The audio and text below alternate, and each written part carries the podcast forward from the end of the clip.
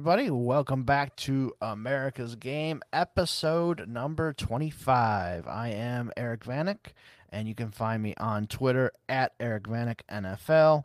And I am also joined once again by my co host, my friend Scott Connor. Scott, what's going on, man? Eric, another episode. Got a lot of good feedback about last week's episode, and we're going to make this one even better as we go through and uh, cover basically every player you've ever heard of from the NFC. So I'm glad to be here. Uh, really enjoyed doing last week's episode, uh, except for about the last half hour where I was basically dead at that point. Uh, had COVID right in the middle of doing it, so I was really, really struggling. I'm better this week, so ready to rock with some National Football Conference dynasty stashes. Nice. Well, hopefully, Mr. Fauci got you ready for this week after uh, your battle with COVID there. I'm stronger than ever now that I've had it twice. well, that's good. I'm- glad you have your natural immunity. Ah, are you ready for this one, man? How about um, how about your uh, your week 17 uh, fantasy? You got some uh, championship games this week. How uh, how many are you in? How many did you make? Are you gonna have? Uh, are you gonna win all the money? What's going on? I'm not going to win all the money. I actually lost uh, lost about as many as I won over the last couple weeks. I got um, I think I said I had 40 teams in the playoffs and I had 20 buys. So basically in week uh, 16 I had to play for another you know 20 spots basically. And um I ended up winning 8 of those 20 that I didn't get buys in. I ended up advancing. So of the eight plus the 20 that I had buys, I had 28 semifinals last week. Uh, and I made 16 finals. So basically a little over 50%. That's good. So 16 finals, but you know, you kind of think you can make more, you know, I I think you'd probably say 50, 50 is good, but you know, you Yeah. always kind of look at your teams and say, "Oh, I wish I could probably get like 60, 70% of my teams in. But honestly, I'd say the only biggest disappointment that I say this year is that two of my top maybe five teams got knocked out. The ones, if you'd have told me like there's no way these teams don't make the championship, you know, and they they got knocked out either in the quarterfinals or they got knocked out in the semifinals. But shit happens. So there's a lot of randomness, especially with last week's weather. Like Yeah. some of those same players from last week, I would have said are ready to smash this week because they're back in a dome or good weather. But last week they really got impacted. So yeah, just a lot of variance and uh, just hope everything lands where it lands. Nothing you can really do. Right. Yeah, I I made the playoffs in 21 total leagues. I'm in the finals of 11 of them. So, pretty good ratio for me. I'm happy with that. There's some leagues like our NFFL league where I had made the Super Bowl like 2 years in a row or 3 years in a row. I missed out. I lost in the can- conference championship game this past week. Just my guys laid an egg. Kind of disappointing on that one. A couple of my other leagues I wish I would have got in, but I'm not going to complain about being in uh, 11 finals. I'm in my, my main home league that um, I've been in since high school. Never won it. I'm in the championship game this week and that one, so I, I'm really looking forward to winning that one. I've got some lineup decisions I got to make. I'll probably talk to you offline about and see what you think and and go from there. But yeah, I'm uh, excited for this final week and then hopefully a a break. I kinda, Yeah, it. You say that, and then like in a month, I'll kind of wish we had the lineup grind back because I do enjoy the weekly, you know, the the weekly sit start stuff with the injuries and kind of piecing your lineups together. But it does become a grind week to week to just make sure, especially as you get towards the end of the week, with the inactives and players being ruled out on Saturdays and even players on Sundays that you don't necessarily expect to be in or out, then they're in or out. So. I think I end up setting lineups you know, like four or five times during the week, but Oh yeah. you'll miss it when it's not here. But yeah, I get it. It's definitely a grind. It's definitely uh, if you want to be damn near perfect and not, you know, how many leagues do we see where somebody left an injured player in and stuff? Like I think both of us pride ourselves on rarely, if ever, letting that kind of shit happen. Yeah. And that's I think an edge, especially if you're playing with a bunch of people that play in a ton of leagues. So yeah, I'm ready for the break.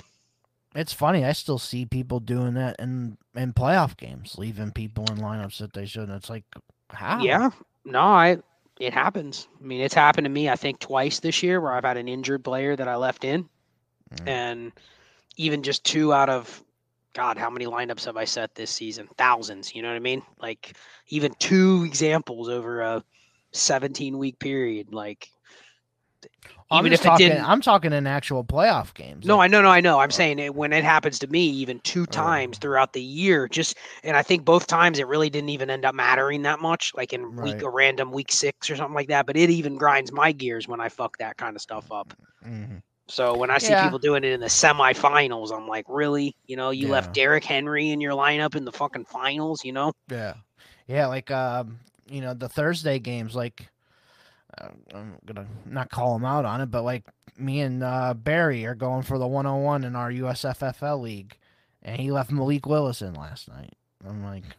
I messaged him this morning. I'm like, well, thanks for the Christmas gift. I mean, you didn't really have to leave Malik Willis in for me, but uh, yeah, it happens. I Yeah. I mean, could have just missed it. I mean, it does Yeah. happen. It does Yeah. happen, but yeah, he said he got busy and stuff, so I get it. But yeah, crazy.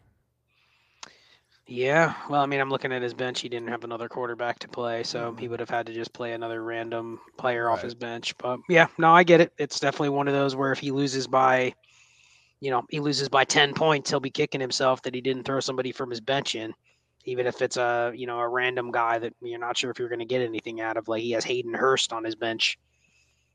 Probably would have rather played him in a two PPR, you know? Right. Yeah, for So- sure. All right. Well, are you ready to uh, get into the NFC grind here, man? NFC, yep. All right. So here we go. We're gonna start here with uh, with the NFC. We're gonna start with the Dallas Cowboys. So quarterbacks: uh, Dak Prescott, Cooper Rush, and Will Grier are their three quarterbacks on their roster right now. Uh, not seeing uh, anybody on the practice squad, and I don't believe they have anybody that was uh, injured on the IR. But yeah, it's pretty straightforward here. Um, I still like really like Dak. I think he's probably the back end of the elite guys. Probably like in the nine to ten range. I think. You know, guys like Trevor Lawrence probably. I would take Trevor Lawrence above him now. Um, I think uh you could have a debate between him and Kyler, but I think most people would probably still take Kyler. But yeah, would you agree with with Dak's probably still a top ten guy, and then Cooper Rush and Will Grier, those guys are you know, I'm not interested in having those guys on any of my rosters. Yeah, I think he's probably QB 11 if you put him behind Kyler. I think most people would still take Lawrence, Fields, Watson, those guys ahead of him. So yeah, I think QB 11 for Dak. And yep, Cooper Rush. I've cut all my Cooper Rush. Nothing on this team other than Dak that I'm interested in. So cut. You can cut. A lot of people probably still have Cooper Rush on their teams, and yeah, that he's definitely one that's gone. He stinks. Yeah, I mean he he had a couple decent games there, uh, kept them afloat, but for fantasy and stuff, like it wasn't a guy that you ever wanted to play. So he's just uh just an okay backup, but nothing you, you ever want to keep. Uh, running back. So we got Tony Pollard and Zeke. I know Pollard is a free agent at the end of the year. Zeke obviously still on that big contract. Uh, Malik Davis, who played last night, he actually looked uh, pretty good in a couple of his carries. A guy that me and you talked about during the offseason. Um, I kind of found him just, you know, he was one of their guys that they had uh, brought in from undrafted free agency and nobody was really talking about him. Nobody even really knew about too much about him. He was on Florida's team, so he was with Dameon Pierce there. Um, and that was another guy who didn't really get much talk about was Dameon Pierce. So Malik Davis being there, he came on. He looked uh, pretty good in preseason, and he's looked pretty good um, in his few times that he's gotten on the field this year. So Malik Davis, definitely a guy I want to keep. I think he should be on all fantasy rosters going forward. Um, and he has a shot to be the backup on this team next year if they don't bring in anybody and Pollard walk. So definitely like Malik Davis a lot. Uh, Qadree Ollison, who they also brought in from the Falcons after um, he got cut at the final cutdowns. Um, Ollison hasn't really done too much. I think we've seen Ollison. He's just, um, you know, he's like a 4'6, 4'7 running back. He doesn't have much burst. Uh, just a power runner, nothing special. Uh, probably a guy who's on every single waiver wire, so not interested in him right now. And then looking at uh, practice squad, nobody. And then on the IR, they do have uh, Rico Dowdle. um, who's been on IR for three years now. I think I think Dowdle's done. I'm I'm done picking him up. Um, if you're on the IR for two, three years straight, I'm just yeah, I'm not interested anymore. Yeah, I think I still have a couple Rico Dowdle shares, but yeah, he's probably at the very, very bottom tier of the guys you'd be interested in keeping. Malik Davis is definitely a keep. Uh, I'll see people definitely think about cutting him just because they figure, oh, well, Dallas is going to bring somebody else in.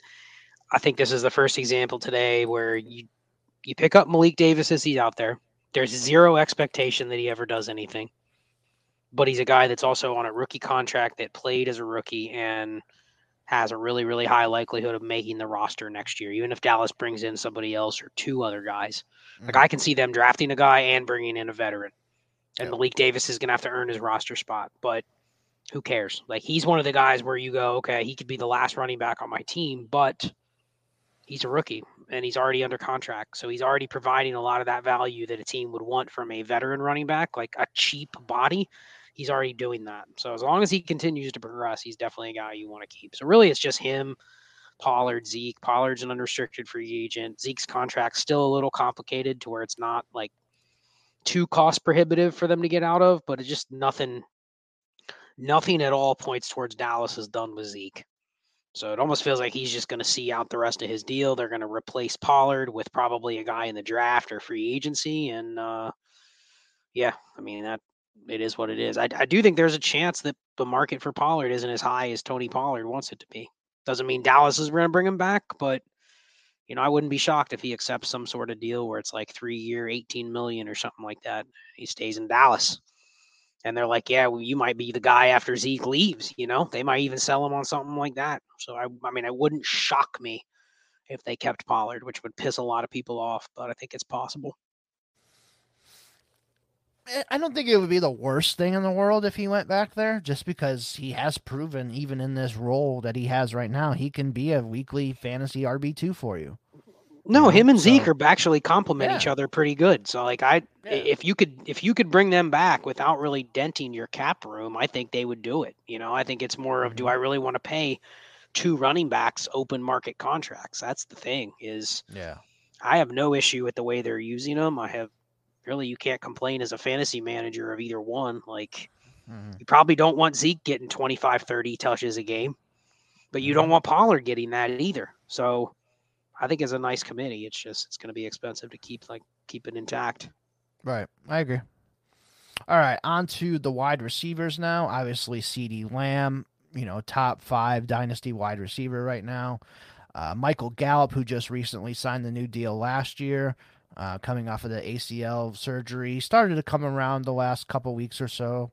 Um, I think Gallup will be back to full health starting next year. Uh, hopefully, we get a little bit more from him than we have. Noah Brown, um, he kind of just, you know, he was like a seventh round pick for them a couple years ago. Uh, actually, in 2017, he was a seventh round pick, and he's just kind of stuck around and made his way up the depth chart as you know slowly as possible, basically. And uh, finally had his time this year um, after Cedric Wilson left and a couple of these other guys have left. Uh, but Noah Brown's he's actually had some nice games this year. I'm guessing he's a free agent just because if he was drafted in 2017, probably a free agent by this point. Um, I think eh, probably a roster clogger, but he may be just like a step above. Kind of just depends on if they bring anybody else in. Um, they brought in James Washington, they brought in Jalen Tolbert, and he was better than those guys. So, you know, who's to say that, you know, he hasn't beat out another two guys that they bring in this offseason. So that's just uh, you know, something to think about. He could be a roster clogger, but he could be just a spot above it. Uh, T.Y. Hilton, who they recently just signed, that's a roster clogger. I don't want him. Uh, James Washington has not done anything all year, It was on IR all year. Uh, he's a roster clogger, not interested in. KaVontae Turpin is just a, a very good special teams player. Uh, don't want anything with him on my rosters. Uh, Jalen Tolbert, that's an interesting one. I, I've think we both agree that he's probably a roster clogger, has not done a damn thing. But is that a guy that you still even want to hold on to? Um, you know, just with a third round draft pick at all, or are you just willing to already cut bait on him? Practice squad, Dontario Drummond. Uh, he's he's okay, but obviously not going to keep him on my rosters. Uh, Antonio Callaway is on their practice squad, speedster that played for Cleveland there for a few years, a couple other teams. Not interested in him. Dennis Houston, who had a couple um, good preseason games. Um, just a guy to keep an eye on the radar, but I'm not holding on to him right now. And then Simi Fehoko is on the IR right now. That's a guy that's been around since you know 2020, I believe not a guy that I'm interested in. Hasn't gotten on the field, hasn't shown anything at all. So I'm cutting him everywhere. And I believe that is it on the wide receiver. So what do you got? So Michael Gallup can be traded, and the Cowboys would only eat two million in dead cap, when that would alleviate them paying him thirteen million dollars next year and would save some cap space. So I'm not saying they would do it, but you never know in this wide receiver market. If they're going to draft a receiver, if they're going to bring in another receiver and they wanted to kind of free a little roster space there and allocate money a little differently, they could trade Gallup potentially. I don't know if there would be any sort of market for him, but they could. Uh, CeeDee Lamb, obviously, you know what CeeDee Lamb is. Um, every other receiver on Dallas, if it says Dallas by their name, I'm cutting them. Jalen Tolbert cut. Everybody, Noah Brown cut. Noah Brown's a free agent. T.Y. Hilton's a free agent. James Washington's a free agent. I can't see any of those three coming back. Maybe Noah Brown resigns, like, because he's resigned before.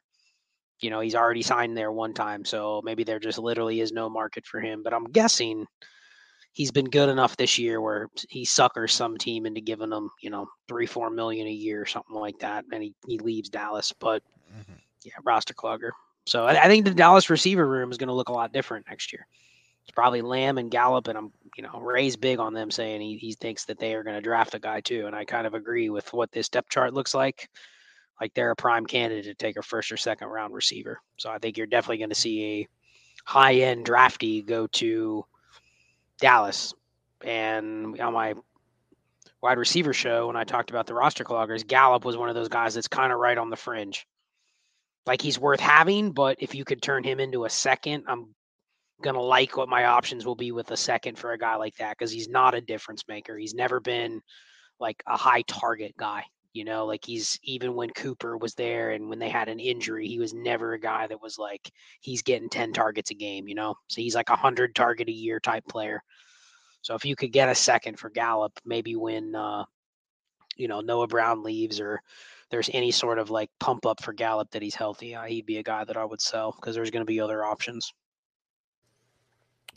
Yeah, I like that for sure, especially if if they do draft somebody. If they get one of the top three receivers in the draft, that'd be nice. Any of the three, Quentin, Addison, JSN, I'd be happy with uh, any of those three there. I think that'd be a nice addition. Mm-hmm. And Gallup's probably crushed. I don't think that changes Gallup's role at all, but in the eyes of the community, no one will want him at that point. You know, like he'll be an afterthought. So, so you think before the NFL draft, you want to try and trade Gallup probably if you can?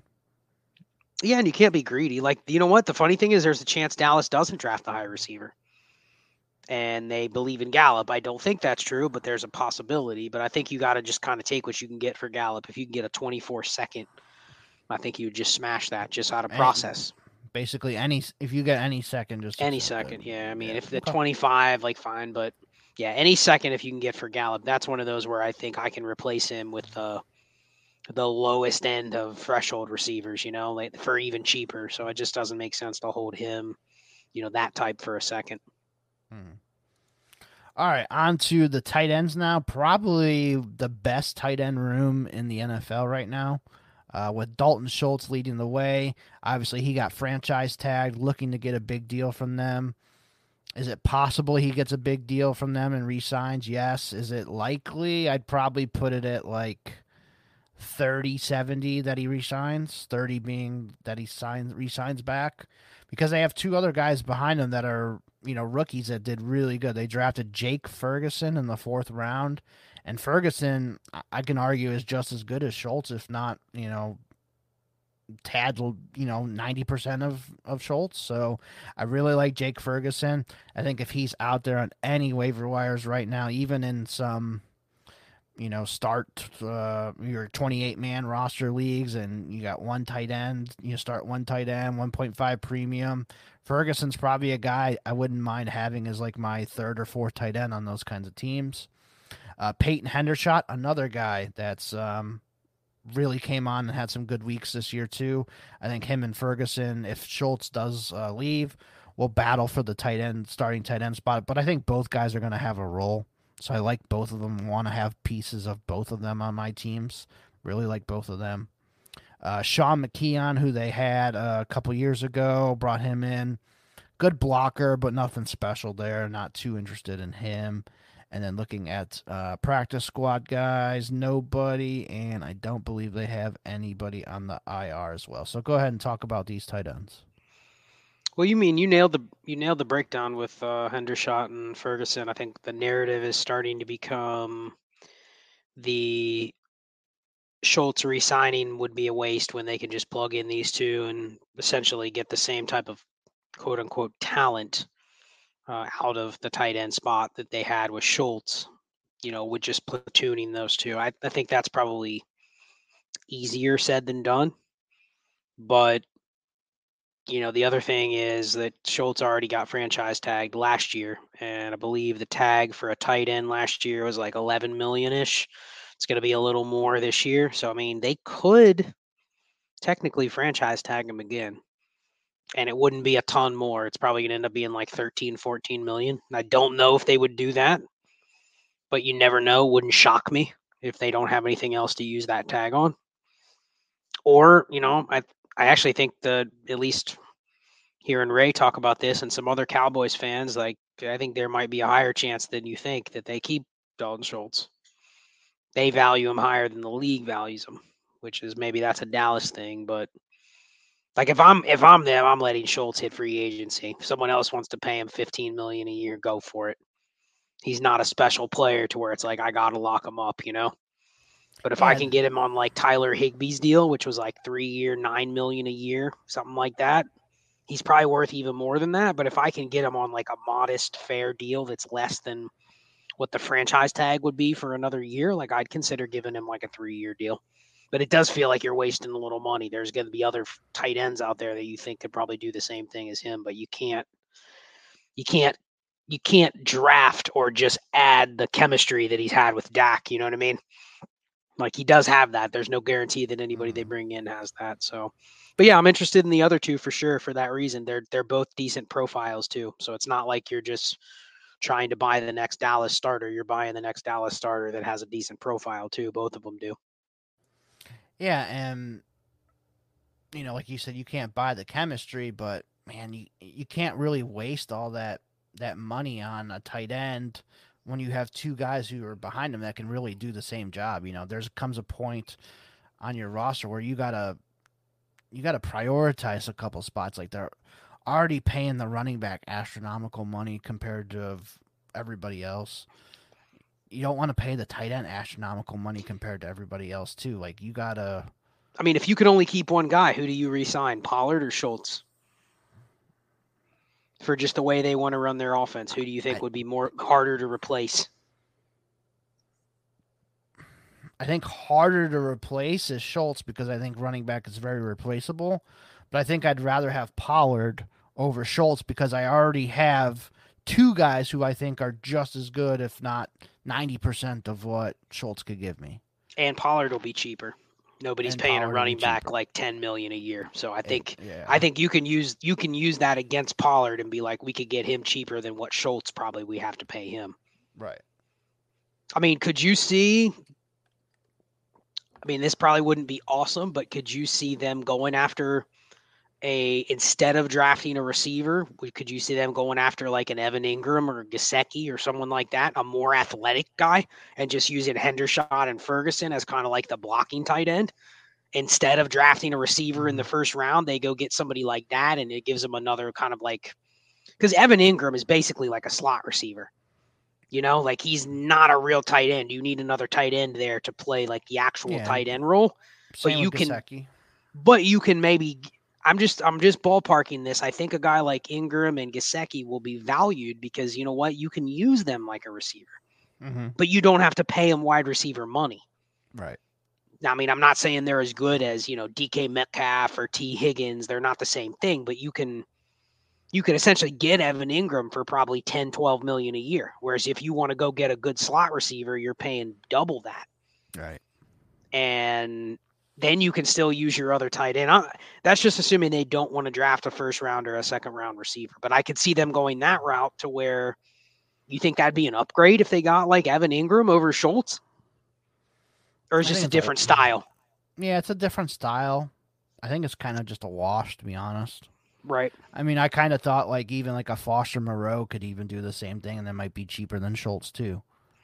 But I mean, why even pay a guy like Foster Moreau? Is he that much different than Hendershot or Ferguson? Yeah, that that's that's my my whole point is you might as well just stick with. Uh, So you're going dirt cheap at tight end then, basically, and just letting these rookies go. Yeah, and just let let Schultz go, and I'll let play Ferguson and Hendershot. Um, and I mean they've had success drafting these tight ends. They drafted Schultz. Um, they had Jarwin. You know, Jarwin was good there until he got his injuries, and that kind of screwed him. And then now they just drafted two more guys, um, that are pretty good. You know, so they, they so what if they uh, let Schultz success there. go? What if they let Schultz go, but then they draft like Dalton Kincaid in the second? What does that mean for the other two? I, I think they're just in their similar roles that they played this year. And then if Kincaid can kind of take over the Schultz role, he will. Um, he's going to have to prove it. But yeah, it, it's interesting idea for sure. Yep. All right, uh, we're on pace for the three hour mark, so I'm loving that. Get one the- team in, and we're at 27 minutes. Good job. Uh, yeah, nice job, Scott. All right, quarterbacks for the New York Giants. Daniel Jones, definitely a guy who has shown me a little bit this year that he's not as bad as I thought he was. Uh, so kudos to him on that one. Uh, I, I think that's a lot to do with Brian Daboll's coaching and, and Mike Kafka's offensive calling, play calling, uh, has really helped Daniel Jones. So I know he's a free agent. They did not pick up his fifth year option. I think pretty good possibility that they re-sign Daniel Jones or franchise tag him. So interested to see if if that does happen. And they need to obviously get him some weapons. We'll get into the weapons here in a few minutes. Um, but yeah, um, he's definitely improved this year for me. Tyrod Taylor, his backup. I think Tyrod is still, you know, one of the better backup quarterbacks in Dynasty. I, the guy I would probably still hold on to.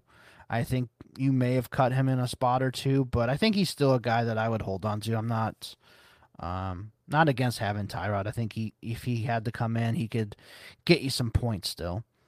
Uh, practice squad, Davis Webb is still on there. Davis Webb looked pretty good in the preseason and played pretty well there. Um, I was almost calling for him over Daniel Jones at one point. Uh, I'm going to eat my words on that one because Daniel Jones uh, proved me wrong this year. So, but Davis Webb is just a, a good third quarterback, nothing special. Um, he's only going to come in if ba- basically the guys in front of him get hurt. So, not going to be a guy I want to roster. But your thoughts on the Giants quarterbacks?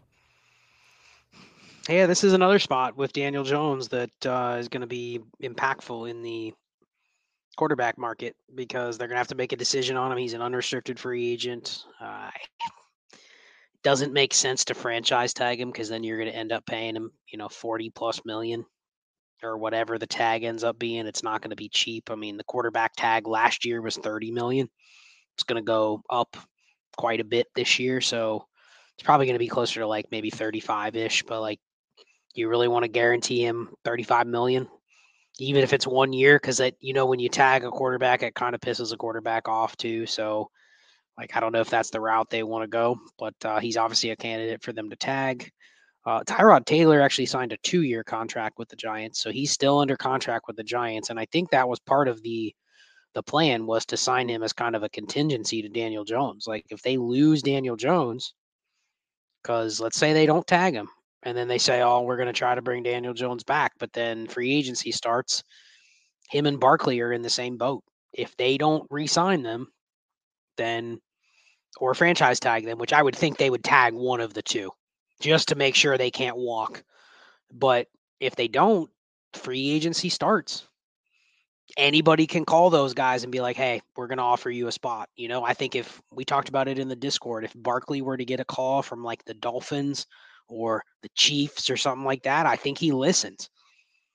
You know, and I think if Daniel Jones, I definitely think Daniel Jones would get tons of calls if he doesn't get kept. And I wouldn't blame Daniel Jones if he went to a team that had good weapons, you know? Even if it's slightly less money, if they said, "Oh, is retiring, Daniel Jones would come to Miami." I I think he might even take less money to go to a team that had a, a decent line and tons of weapons. You know what I mean? He's never had that in New York. So I mean, it's not a, a slight on New York, but I don't know. This will be a fascinating one. There's like three or four quarterback spots. We talked about some last week with Tennessee and the Raiders, but I think the Giants is another one because at the same time, if the Giants don't have Daniel Jones, I'm guessing you want you're going to want whoever their quarterback is, right? Yeah, depending on who it is. I mean, they don't they got to get the weapons. Right, I mean, but do you do you trust that they're going to get the weapons? God, I hope so cuz it's pretty fucking bad. No, it is. It's definitely bad. But I just I think it's one of those things you mentioned with Daboll like whoever they do get you probably will like the situation just pending that they get the weapons around them, you know. But like, it's one of those those places where I think people are going to like whoever the quarterback is. So, yeah, I, I I've cut Tyrod in a couple spots, but I've also kept him in a few, and I think there is a small chance if the Giants don't keep Jones and they end up drafting a rookie, like if they draft like Will Levis or Anthony Richardson, that Tyrod starts. Maybe the whole year. Probably not the whole year, but because honestly, if it's a rookie behind Tyrod, you know he's getting injured at some point. Yeah, he's gonna get his lung poked. Something's gonna happen. But the point is, I think they kept him for this reason. Hey, if we can't keep Daniel Jones or his demands are too high, you'll start. You'll be our bridge quarterback, and we'll have to draft a guy. I would rather see them keep Daniel Jones and use their draft picks on weapons. But you know, we'll see. If they don't tag him, there's a chance that he says, you know what, I'm hitting the market. I had a good year. I took a shitty Giants team to the playoffs and I was pretty efficient. I didn't make a lot of mistakes. I corrected a lot of the things that people knocked me for. I'm going to listen to see what, you know, because there's going to be what, 15 open jobs once free agency gets here? Like, yeah, that's going to be an interesting one to follow. But yeah, I'm, I'm definitely keeping Tyrod for that reason now because there's a shot he might start some games. Right. I agree. All right. On to the running backs now. Saquon Barkley. We talked about him. Uh, he's a free agent this year as well.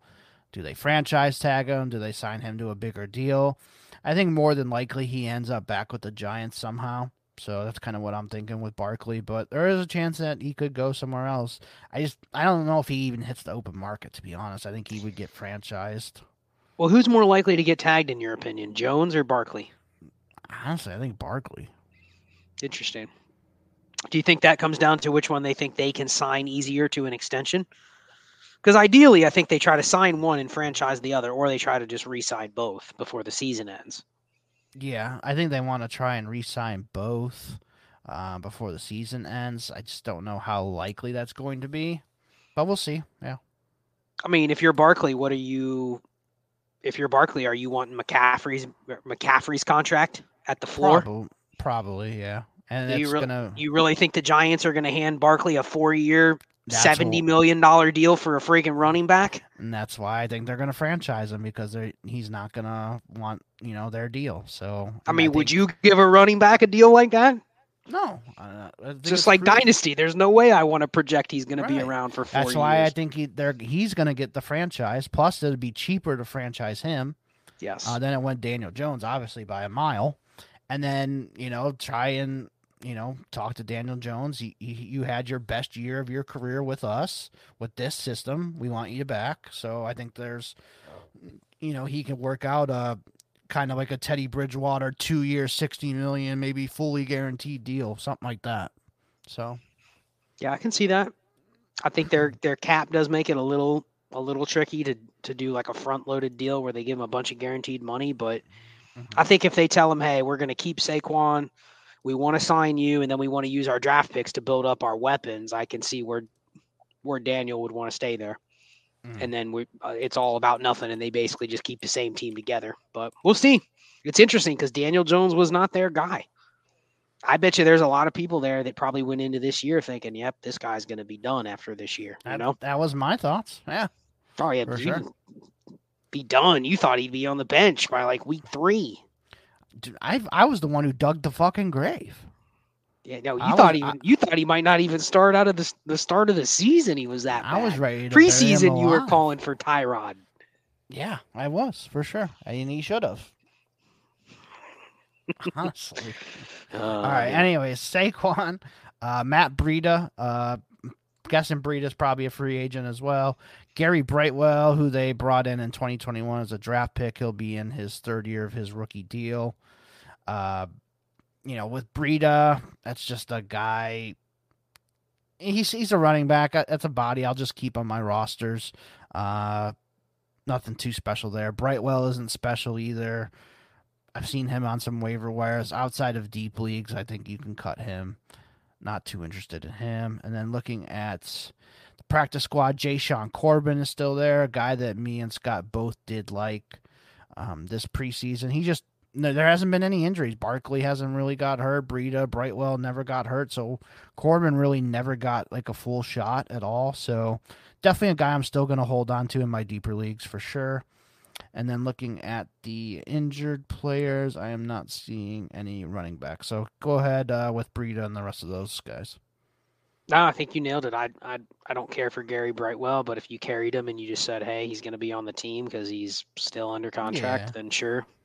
Breida, I'll hold on to for the same reason you said, and then Jashaun Corbin holding on for the same reason. They're all running backs. I figured, man, if I get a bunch of Breida and Jashaun Corbin, I'm going to get some some spot starts out of one of those guys this year, right? Nope, nothing. Barkley was a mm-hmm. pillar of fucking health.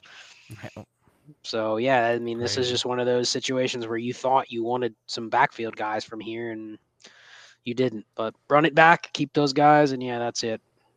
All right, wide receivers now. Oh my god, is... this is this might be the worst receiver group uh, in the league, and all of them are free agents. I'm just gonna ask you, just flat out, other than Wan'Dale Robinson, who they took in the second round, is any of these guys you even want to keep?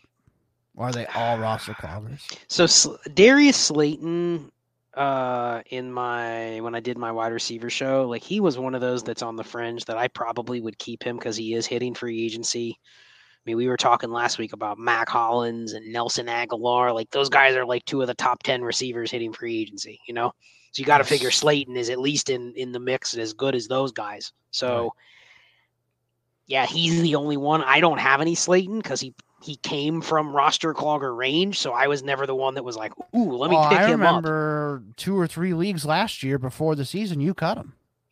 No, I cut him, and I don't think it was wrong to cut him because he was buried. Right. He never yeah. even played. So eh, I don't think anyone saw this coming. That he came from. He was buried in the preseason. They were talking about yeah. getting rid of him. Yeah, they so, didn't like him or for some reason. Yeah, I don't have any reasons to to wish I had Slayton because I didn't see this one coming. But he's yeah. hitting free agency, and then yeah, Wan'Dale on IR. But really, they need a whole wide receiver room. I mean, Shepard's gone. Richie James free agent, Marcus Johnson free agent, David Sills free agent. I mean, they still have Collin Johnson on IR. Yeah. Uh, Golladay's going to be gone. He's definitely getting cut because his contract they can cut. It's really just Isaiah Hodgins would be the only other one you could justify keeping on the team because he's still signed there. Yeah, I think Hodgins has come on the last couple weeks. People are talking, oh, he could be our wide receiver too. I mean, it's more like he's probably like a wide receiver four. You know, this is kind of like Travis Fulgham all over again to me. I think Hodgins I liked a little bit better out of coming out of college, out of Oregon State. Hopefully he's better than that, but like, you know, saying is he oh, like another KJ Osborn? Yeah, he could be, or kind of like what I said, Fulgham, where he had th- two or three, you know, good games, and then you never heard from him again. I think that that's probably more. That's probably a better comp, yeah. Especially because those guys came from different teams. They already got right. basically demoted on their prior team, so it's not like this team drafted him and they've been developing right. him. I think c- counting on Hodgins as a wide receiver too is just not going to work out. I don't think, uh, but I think he's a solid player, but probably a roster clogger that I don't want to have. Uh, Slayton, I definitely, I, I have him on a couple teams. I'll, I'll definitely hold on to him, see what happens to him. Richie James, he's had a, a couple games here and there. Nothing special though. Roster clogger. Marcus Johnson, roster clogger. Sills, roster clogger. Golladay, I've seen you've dropped him completely in some leagues. It's probably like a five percent chance he's ever worth anything again. I think he just kind of got his money and was good with that and decided to, to shut it down. Uh, it's kind of how I viewed it. So whatever. And then yeah, you mentioned a couple of the. Uh, they have three on the practice squad right now. Khalil Pimpleton, who was uh, with the Lions during preseason, never got up onto the roster this year. Roster clogger though. Jaydon Mickens, roster clogger. Makai Polk, roster clogger as well. Collin Johnson, who you mentioned, uh, went on the IR, had a serious injury. He's out for the year. Not interested in him. Uh, Sterling Shepard, I think that that's probably a career ender for him. Uh, he's had like two major injuries here in a row. I think I, have cut Sterling Shepard anywhere I did have. I don't, actually I don't think I had him anywhere. I just straight up cut him. No reason to even waste an IR spot. Um, and Wan'Dale, Wan'Dale's obviously was their second round pick. ACL surgery. Hopefully he returns to full health.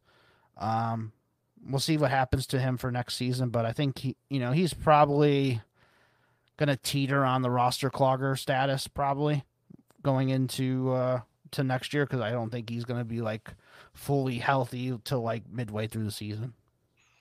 Yeah, Collin Johnson tore his Achilles. He otherwise he probably would have gotten yeah. Darius Slayton's shot. You know, he was actually looking okay in the preseason. So yeah, Collin Johnson you can cut. All the guys you mentioned are are cuttable. And I think if you want to trade Isaiah Hodgins, you just go to that Ray Garvin tweet where he was talking about how he's a decent player and just tweet the fuck out of that. And then hopefully someone buys him for a third. Right, if I want to sell him, I don't have any of them, but if I wanted to sell him, I would just go take, uh, steal some of Ray's clout and just retweet that puppy a couple times a day. Then hopefully someone will say, oh, he could be a wide receiver four or he's going to be the wide receiver three on the Giants or something, and I can get a third. But yeah, this this might be the worst receiver room to where it's like I literally I because I don't even really want Darius Slayton or Wan'Dale or Hodgins. Like they're almost all they're all three in like they're roster cloggers to me, but I also wouldn't cut them because I know someone else might give me something for them. Like I don't feel confident on any of the three being like, oh yeah, they're going to be startable as my last flex next year. You know. Yeah, I'd say Giants, Bears, Ravens. Those are probably your top three for candidates for worst receiver rooms. Yeah, but at least the Bears and the Ravens have a guy or two that I'm like, okay, I know he's decent. Right. Yeah. This team doesn't. This team's like, yeah, it's yeah. it's like three KJ Osborns. You know what I mean? Like that's yeah. basically what they have. So yuck. All right, tight end Daniel Bellinger, fourth round pick, who really came uh, on this year, kind of basically through training camp, he was the guy the whole time. So he stepped right in. He was the starter. Uh, they had Jordan Akins at one point. They cut Jordan Akins. So yeah, Bellinger just it out straight out as a rookie, which is you know almost unheard of um, in today's damn ages with the uh, with tight ends. So impressive too. I think he's definitely on the tight end two radar and somebody I, I would definitely be interested in and definitely would keep him on my teams. Nick Vannett, he's been passed around the league, I don't know, 10 times by now. Uh, not interested in him. Lawrence Cager has uh, a good athletic uh, upside for a tight end. He was a former receiver, so that's why he has that athletic prowess. He's just not athletic enough to be a receiver, but at tight end, yeah, he's okay. Um, he had his shot this year though, and just he only you know just a touchdown or two here or there, but never made any like wow plays. So he's a roster clogger. If you're still holding on to him from earlier in the season, you can go ahead drop him. And then on their practice squad, they have Chris Myarick. He's kind of a tight end fullback hybrid, not somebody you want in Dynasty. Um, Dre Miller is also on their practice squad. Honestly, never heard of him. And not seeing anybody on the IR. So, yeah, go ahead. Uh, basically, just talk about Bellinger. I think Bellinger is one of those that's probably going to be overvalued in the offseason because there people are going to say, "Oh, he was good as a rookie," and you know they, they don't have anybody else. So I mean, he's okay. I he's definitely not roster clogger, but he'd be one of those guys I would sell above, you know, what the market price is going to be on him if you can actually sell him at his cost. So good profile, but I don't know if he's any more than like what he was this year. I think a lot of times we look at a guy like that like that that's a rookie and you're like, "Oh, he's just going to get better and better and better." You know, let's buy on the low. When really he might just be like tight end 15 his whole career. And he just is what he is. And then Cager, I'm keeping Cager in some leagues just cuz he's I don't want to say he's got a really good profile, but anytime these guys that are like he's like 6'4, 225, like those types that move to tight end, um, I'm interested in just seeing how they fill out. Like I'll give him another year to see how he fills out. Like that's kind of like what Juwan Johnson did in 2020. And then 2021, he actually looks like a little little bit more like a real tight end. And then boom, like this year he's productive. So like you can get those guys that you know, he's never going to probably play more than 240 pounds. So he's always going to be small, but you, you don't really care about that as long as he can garner some targets. So I'll keep Cager in the two tight you know, end leagues. The leagues where they matter, the heavy premium or the two tight end leagues. Otherwise, yeah, you can cut them. Okay, that's fair. All right, now on to Philadelphia. Quarterbacks, obviously Jalen Hurts, top five dynasty quarterback. Gardner Minshew. I think Gardner Minshew is obviously one of the best backups in the league. Somebody who should be on all rosters. Definitely like him. Ian Book. Uh, he's down there with Trace McSorley as one of the worst quarterbacks I've ever watched in my life. Uh, don't want Ian Book anywhere at all. Looking at the practice squads. Um, not seeing anybody on the practice squad at quarterback. Usually they have one, but guess not. Um, and then reserves, injured reserves, not seeing a quarterback there. So yeah, let's just talk about these uh, these three quarterbacks. I mean, yeah, no, two quarterbacks really, because yeah. Ian Book doesn't count. I mean, Minshew. I talked about Minshew a little bit on the uh, quarterback show. Like he's, well, I didn't really talk about him much specifically, but I talked about that prototype of the guys that are hitting free agency and are going to get an opportunity because he hasn't really got an opportunity with the Eagles except for, you know, a couple spot starts. So I think at this quarterback landscape, there could be a team that's like, yeah, we're going to sign that guy. And we all of a sudden elevate him to starter range. So he's probably worth more than a third. So if you could get him for a third going into free agency, even if you whiff, like that's not a terrible, terrible shot to take. I'm guessing after the season, if he plays well in, you know, the last game or two, that he's you can't buy him for a third. You know what I mean? People have probably already bought him thinking, oh, I get a spot start or two out of him and he hits free agency. So I have a little contingency value there. And that's it. I mean, really nothing else to say. Hurts is what he is. He's one of the BAM tier quarterbacks. So you get him at all costs. It is going to be interesting to see what his contract is. Yeah, I think so. He's. I mean, what can he arguably ask for the same type of contract that Lamar's asking for? Yes. I mean, right. he, I don't know if he does, but if he did, I wouldn't be like, oh yeah, he's foolish. You know what I mean? Like, right. I think the Eagles are, the Eagles are going to have to make a big decision on Hurts because I don't think their plans two years ago was to pay another quarterback double what they were paying Carson Wentz. You know what I mean? Mm. So it'll be interesting to see if they're ready to build their team around you know, a massive, massive contract at quarterback. But it's a nice problem to have to already have that guy in house for sure.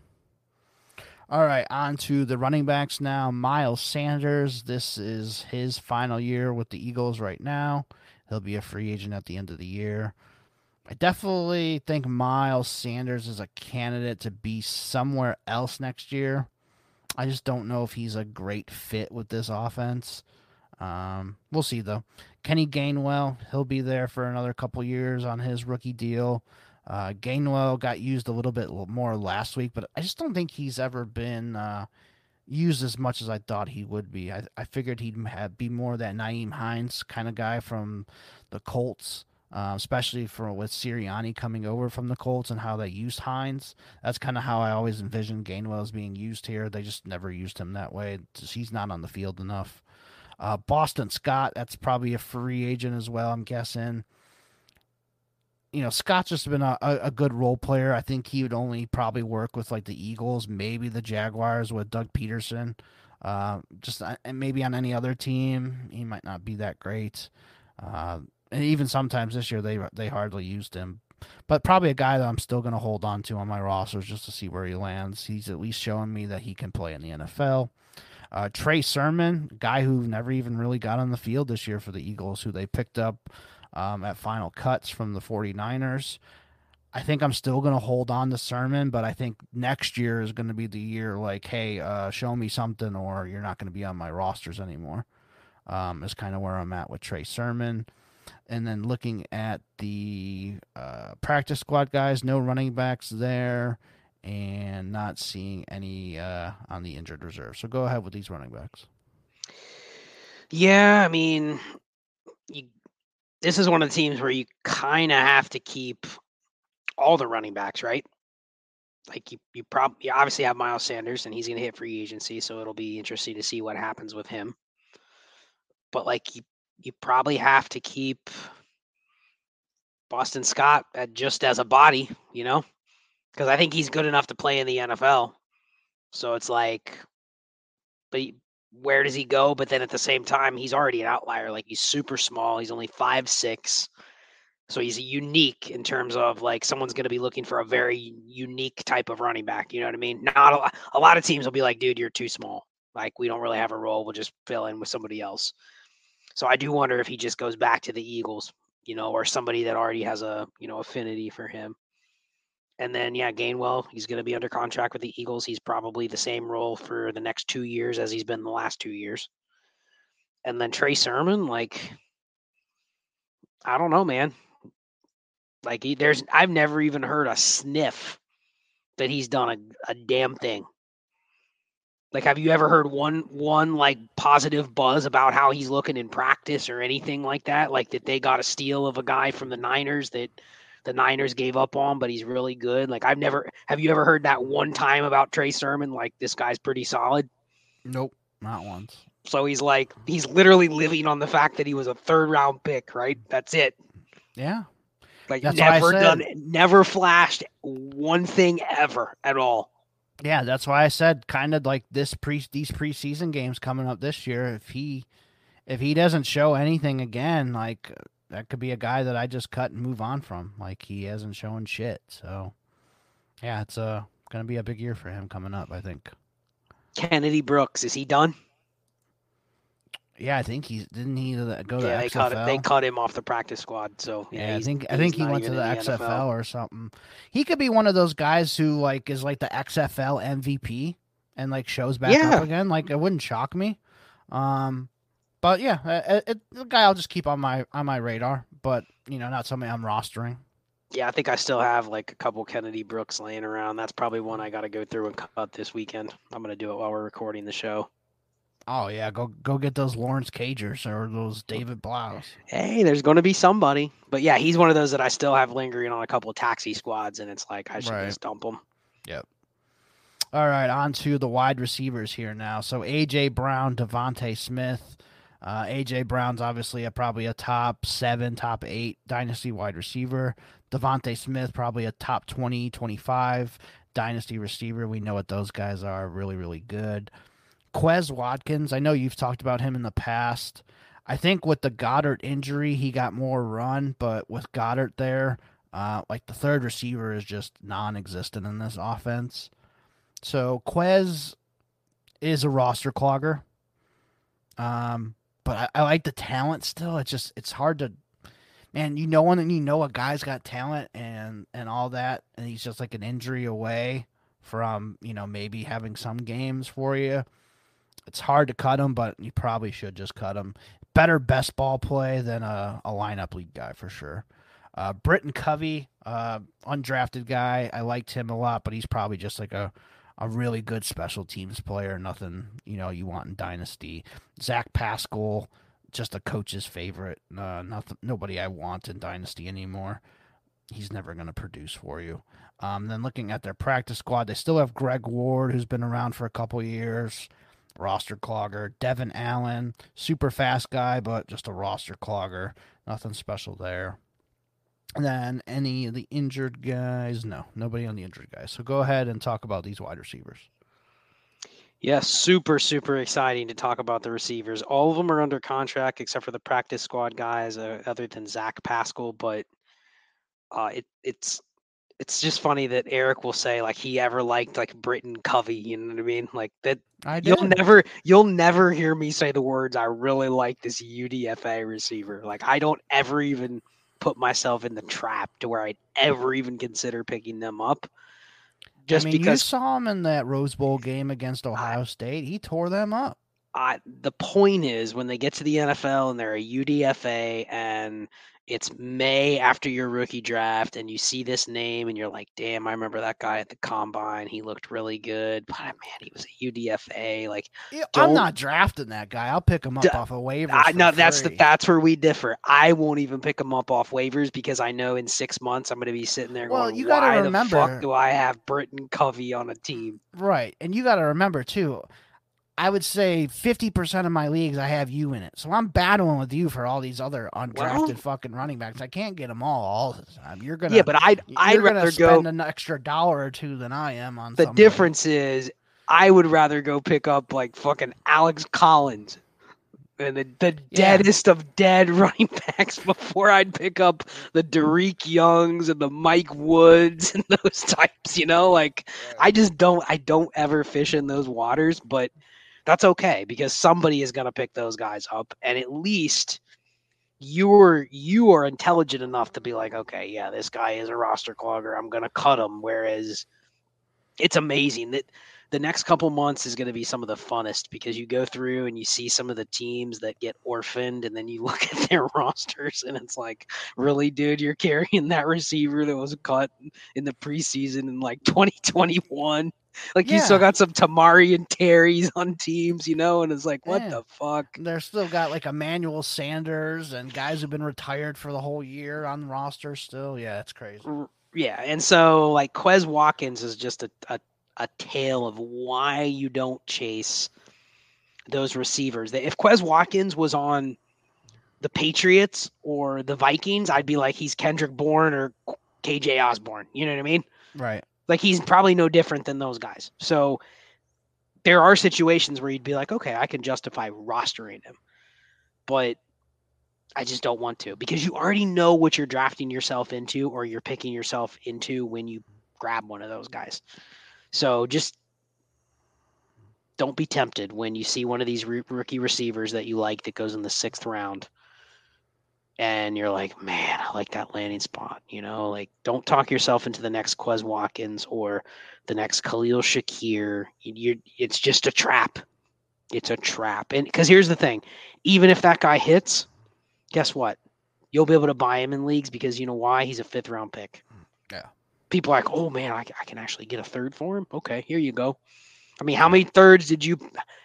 Honestly, how many did you buy any Danny Grays for a third? I don't think so. No. I So you just drafted him. You didn't actually pay something for him. that was a guy that I liked, yes, but I only drafted him, I think, once, and that was like a fourth round pick, and then the other one I got off of waivers. I didn't, I didn't pick him up anywhere else really. I I really stuck to the all You did. running back plan. You did. I, I'm guessing all your Ezukanmas and Danny Grays and stuff were waiver pickups. Yeah, definitely. Yeah. Yeah, but that's Quez Watkins. He's literally like the poster boy for a roster. He's just yeah, he's just in the in the wrong offense for a third receiver, honestly. yeah, he's got two really good receivers and then a tight end that's one of the Yeah. top five in the league at getting targets. So yeah, he's just Yeah. not. It's just not going to happen. Yeah. And it's a guy that you actually you might be able to get, you know, if you have fourth and fifth round rookie picks, like you might actually been, be able to get a fourth or fifth round pick for him because people do like the name. He's on a good team. He's flashed some plays, so that might be a guy before you cut him. You, think he's a roster clogger, maybe see if you can just get anything, a fourth, a fifth, fab, something. Trade from the four twelve to the four eleven. Yeah, just move up a spot even. Yep, I agree. All right, uh tight end. So obviously Dallas Goedert top 6 dynasty tight end right now. Uh Jack Stoll probably just like a blocker type, nothing I want to carry in dynasty. Grant Calcaterra, that's a guy that you really liked. He came on there uh, the last couple weeks before Goedert came back. Showed some flashes. This is a guy I- I'm still going to hold on to in my two tight end leagues, the high premium leagues, if I have uh, deep benches uh, guy I, I definitely really like. I thought he showed off pretty well. He could be a, a good receiving target there. Um, I just I think he's, he's definitely better than Stoll at receiving the ball, so I like him still. Uh, would hold on to him. And then on the practice squad, there is no tight ends. And then the only one on the injured reserve right now is Tyree Jackson. Tyree Jackson, I think uh, two years in a row now, ending up on injured reserve. I think the, the bloom is off that rose as well. So I'm not picking him up anymore. Yeah, I mean, I'd still, some leagues, I'll still keep Tyree Jackson. But yeah, he's he's one of those that's at the very, very bottom of the priority. He's like, oh my gosh, I can't find anybody else to pick up.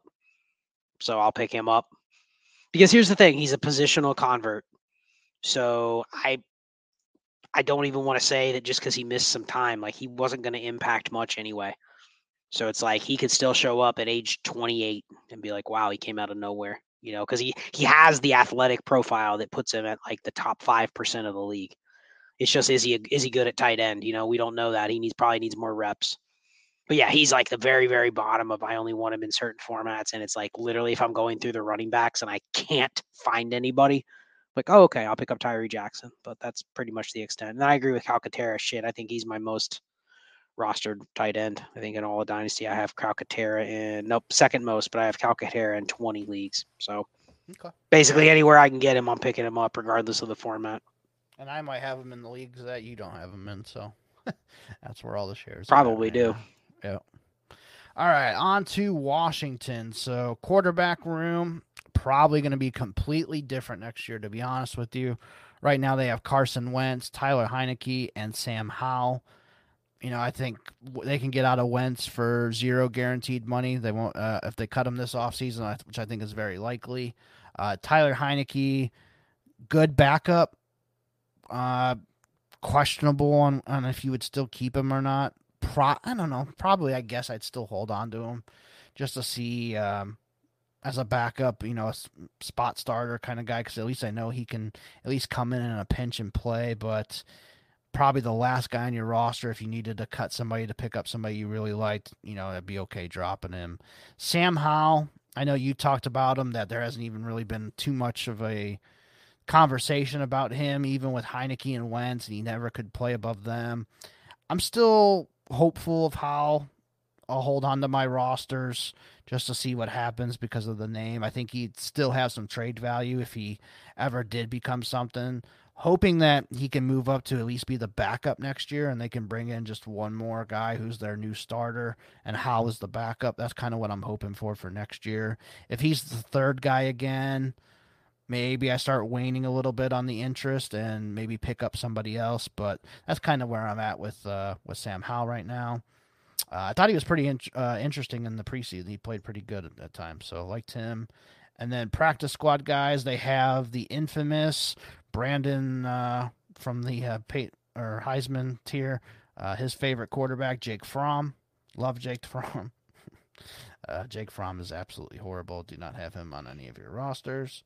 And I believe that is it for the quarterback. So go ahead. No, this is another one where you you could almost argue you really don't want any of the quarterbacks on your roster, but they all have rosterable value, right? Like you don't want Sam Howell is the epitome of a quarterback roster clogger because there's no clear path for him to be valuable at all. But you don't want to cut him. So he's one of the classic ones like, hey, anybody want Sam Howell? Will you give me a third? Probably not but I'd rather have a fourth to draft running back 18. You know what I mean? So yeah, he's a guy that can go. Heinicke, I don't think will have any value after this year, but I would actually keep Heinicke because he feels like the kind of guy. As long as he lands in a spot that they they like him and they're clearly signing him to be a backup, I think he you know exactly what he is. He could come in and give you a spark for a couple games, and then you don't want to play him that much more after that. I do wonder if he just goes back to Washington though, and just stays there because like that's their guy. He probably just has to understand he's going to be joined by a, a, way better quarterback most likely. But kind of does feel like that, they'll just bring him back as the backup, maybe, unless they really like Sam Howell. But if he doesn't go to Washington, I don't know. I don't know if another team really values him like Washington does. Right. He was a product of Ron Rivera, two spots. You know this this regime, this offensive staff, like he came from Carolina with them. So I don't know if he leaves if someone's like, "Ooh, I want that guy," you know. So I think you still got to keep him into the offseason though. But then if he's like not even able to get a backup job, then that's when you caught him. And then I mean, honestly, I don't know if Wentz starts again, but yeah, that no, was my question for you. With so many open spots next year, do you think Wentz has a shot? He's gonna get a look. Yeah, he's gonna get a look. I mean, did you think Teddy Bridgewater would start again?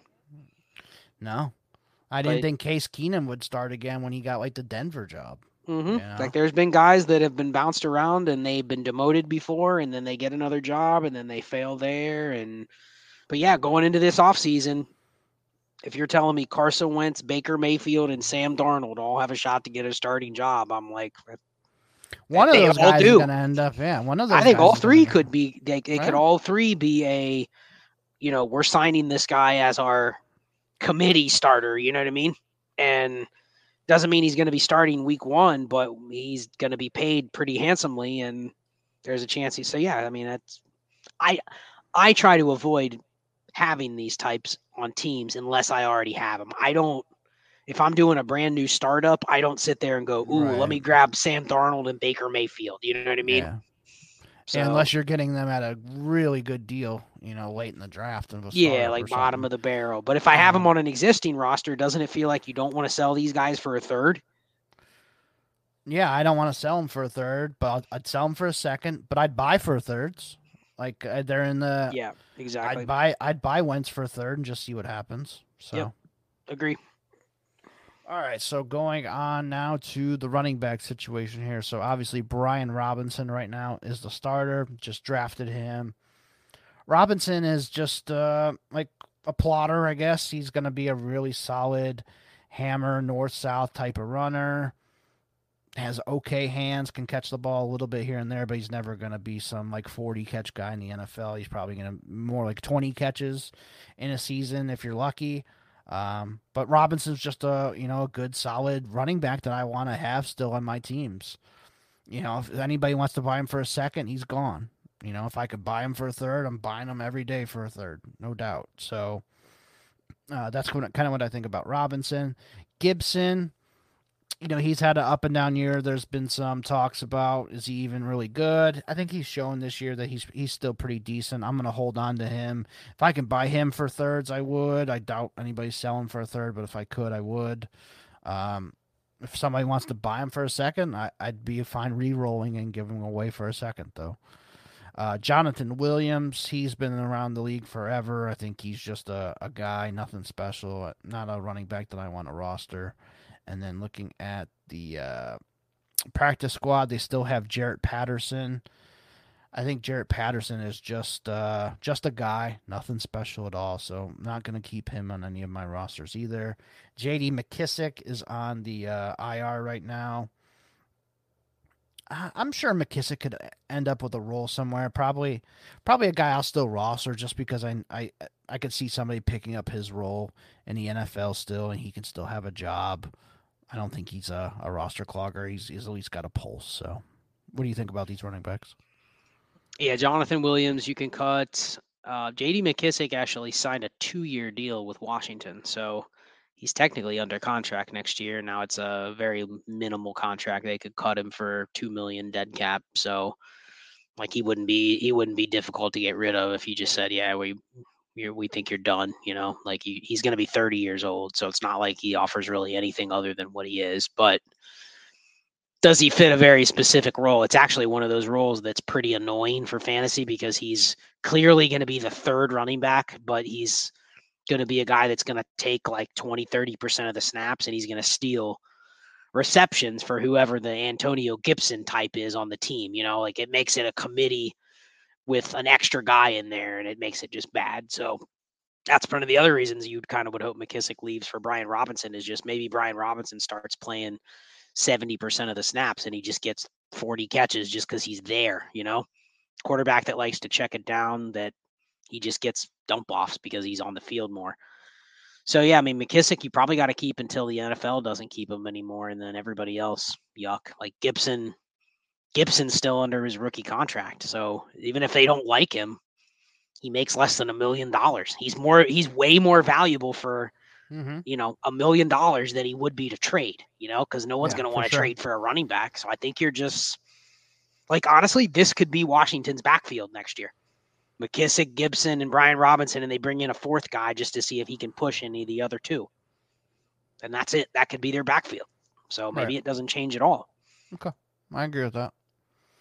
All right, looking at their wide receivers now. Terry McLaurin obviously just signed a new extension with them. He's going to be their number one receiver. Uh, Jahan Dotson, their rookie first round pick from last year, had a really good rookie year. Both of those guys really good. Curtis Samuel was started off really hot, kind of faded here down the stretch. I think Samuel is just a step above roster clogger, but he could easily teeter into roster clogger territory here at some point. Uh, Dyami Brown, uh, rookie third round pick from two years ago. I, I just don't see it for him. Roster clogger for me. Cam Sims, Dax Milne, roster cloggers for me. Uh, looking at their practice squad, Alex Erickson, nothing special there. Kyric McGowan, nothing. Marken Michel, nothing. Yeah, none of those guys I want a, a roster. And then looking at uh, injured reserves, I'm not seeing any wide receivers. So go ahead and talk about these guys. Yeah, so I mean, the, their main receivers are all still under contract. So the only free agents are Cam Sims, so I mean, again, they have a lot of guys that are locked up. I'd have to look at uh, contract for Curtis Samuel just to see what that looks like. I'll look it up while we're talking. But everyone else, I think, is a roster clogger other than Dotson and Terry McLaurin. I do agree with Curtis Samuel that you still probably have to keep him, but you know, without Wentz, he he really hasn't done anything without Wentz. So it'll yeah. be interesting to see how he ends up faring now that Wentz is taking back over. Maybe he smashes the last couple weeks, but he is signed through 2023 and he has a dead cap next year of 7.2 million. So I'm guessing they probably just keep him. Yeah, you know, I mean, they know how to like use him. Terrible player, yeah. Hmm, yeah, I mean, unless they really needed to get out of his contract, I mean, they're not going to save much. It's a 10.1 million dollar salary in 23, and then they can cut him for basically 7.2 million. So I'm guessing he's just back there and he just plays kind of third fiddle. But you know, if they have the other thing is Logan Thomas will be back and he started to play a little better now. Remember, we never thought there's no way he comes back from that ACL injury that he had at the fucking end of year last year, and he was out there in like July. Yeah, that was crazy. So I actually think he's probably a better option than Curtis Samuel because he's, I mean, he plays a premium position. So I think you could look at next year and it's like Curtis Samuel's the number four option. So he easily could be in roster clogger range. So Mm-hmm. He, he was one of those guys I said if you get any second for at any point that you can replace him literally with a waiver guy. Right. Okay. Yeah, and then speaking of Logan Thomas, yeah, like you said, I think coming off of uh, the injury for next year, he'll be a year removed from it. He should probably be a little bit better. And you said if he's under contract again, yeah, he's probably their starter for one more year at least, and he's probably just another guy that you can throw in that tight end two range that could produce for you. So depending on what quarterback they have, and you know if they like to throw to the tight end, uh, Logan Thomas could be a little bit of a value next year. So that's kind of a guy I'll watch out for. Uh, John Bates and Cole Turner. Bates and Turner, I mean they're they're okay, but like I think it was uh, last week or the week before they were out there for like 40 snaps combined and no no routes run at all. So I just don't think they value these guys as receivers at all. They're kind of more just blocking types, nothing, you know, special receiving wise. So Bates and Turner, I'm just not I'm not keen on keeping those guys on my rosters right now. And then looking at the practice squad, uh, no tight ends there, but then a very interesting one that they have on injured reserve, and that's Armani Rogers. Uh, so this is a guy that you brought up to me, um, and I checked him out a little bit more. And it's another one of these Tyree Jackson types, converted quarterback to tight end, I believe it was, and you know, he was really athletic. He actually made a couple plays this year when he was um, up on the roster and not on the uh, injured reserve. So, Armani Rogers, I've picked him up quite a bit last week. He was available in some of my leagues um, where I could drop some of my roster cloggers that I didn't need anymore for teams where I was out of it. And I'm just going to stash Rogers and see what happens. There's a non-zero chance that maybe he's just super athletic and improves and maybe he's better than Logan Thomas next year and outproduces him. So Armani Rogers definitely a guy I want to keep uh, on my rosters. Yeah, he is the he's a little bit of a gimmicky player, but he is the stash tight end on Washington. I hear people talking about Cole Turner, but I'd much rather have Armani Rogers. Uh, and he's a lot cheaper because I think some people still see Cole Turner. Remember, he was a fourth round pick. Like he was a guy that had a little bit of hype coming in. So I still think people would probably say they'd rather have Turner, but I'd much rather have Armani Rogers. But this is kind of similar to Dallas. Like I could also see where this team goes. We like Armani Rogers and we like Cole Turner. We don't need Logan Thomas, you know? Like I could see it the same way. Now Thomas is under contract, Dalton Schultz isn't, but yeah, I, I do want I do want to have both Logan or both Armani Rogers and Cole Turner though for that reason. Like both of them are decent enough to carry in these formats. And I mentioned Calcaterra, low or Armani Rogers is my highest rostered tight end, 23 shares. So, and Cole Turner, I have 19. So there you go. I'm very heavily invested in the yeah. Washington backup tight ends. John Bates, zero. Oh, yeah. Dead. If, if, Ray Garvin hears that, he's going to have some words for Ray knows. Ray knows. Ray knows not to carry John Bates. He likes Cole Turner better than me. But Ray knows no John Bates. The no oh, John Ray Bates was role. all over John Bates this offseason. That was his guy. Yeah, but we had a talk in the the Discord. I remember one day I was just railing on John Bates and said the dude is just basically like a tackle because he has like a four nine four forty or something like that. So yeah, get out of here with that junk. Four nine four forty. What did he crawl?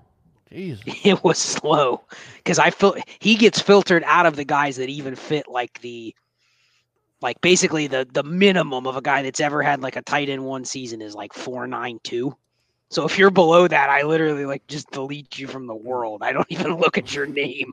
Hmm. That's like the very first thing. It's like if you're under this, you don't even exist. Wow. Okay. So yeah, he got he even gets filtered out of there. So yeah, John Bates. I see people that actually still have him. Yeah, cut John Bates. Right. Well, hey, great transition about uh, completely worthless guys that you just delete out of your life. Let's go to the Chicago Bears. Yeah, we can spend uh, a whole little time talking yeah. about the Bears. Yeah, let's go. Quarterbacks, Justin Fields, that's it. Nathan Clogger. Peterman gone. Tim Boyle gone. Trevor Siemian gone. Don't want any of those guys. So yeah, just Justin agree. Fields. Move on. Bears quarterbacks. Yeah. Nope. Yeah, running backs. Now, now running backs, I, I have some interest in. So that's David Montgomery. He is a free agent. Um, I mean, I, I wouldn't mind if he went back to the Bears, but I could see him being like one of the premier free agent running backs this year. Like he's a do it all running back. He can catch the ball, runs the ball really well. Uh, you know, I think Montgomery is going to be one of those guys. He he might be the um, if, as long as Barkley doesn't uh, hit the open market, I think Montgomery might be the guy who gets the biggest contract this offseason. So interested in seeing that. Khalil Herbert, definitely a guy that I've I've been on for a couple years. Really like him. Um, if Montgomery leaves, I think Herbert could definitely step in and be the guy. So if you know Herbert is available in any of your leagues for cheap, go ahead, pick him up, trade for him, do what you can. I definitely really like Herbert. Uh, Trestan Ebner, that was a guy that both me and you liked. He's a really good college receiving running back. He just never really got the opportunity to display that this year. So I think he is more spoke uh, on special teams focused there. And then, you know, hopefully he can get into the offense here in his year two. So definitely a guy I still want to hold on to. I've seen him dropped in a few leagues. I picked him up. That's fine. I, I probably have 10 to 15 shares of Trestan Ebner. So, like him, Darrynton Evans, no thanks. I just, he's never done anything for me. Um, just always been hurt. I'm not interested in him. And then practice squad guys, nobody on their practice squad.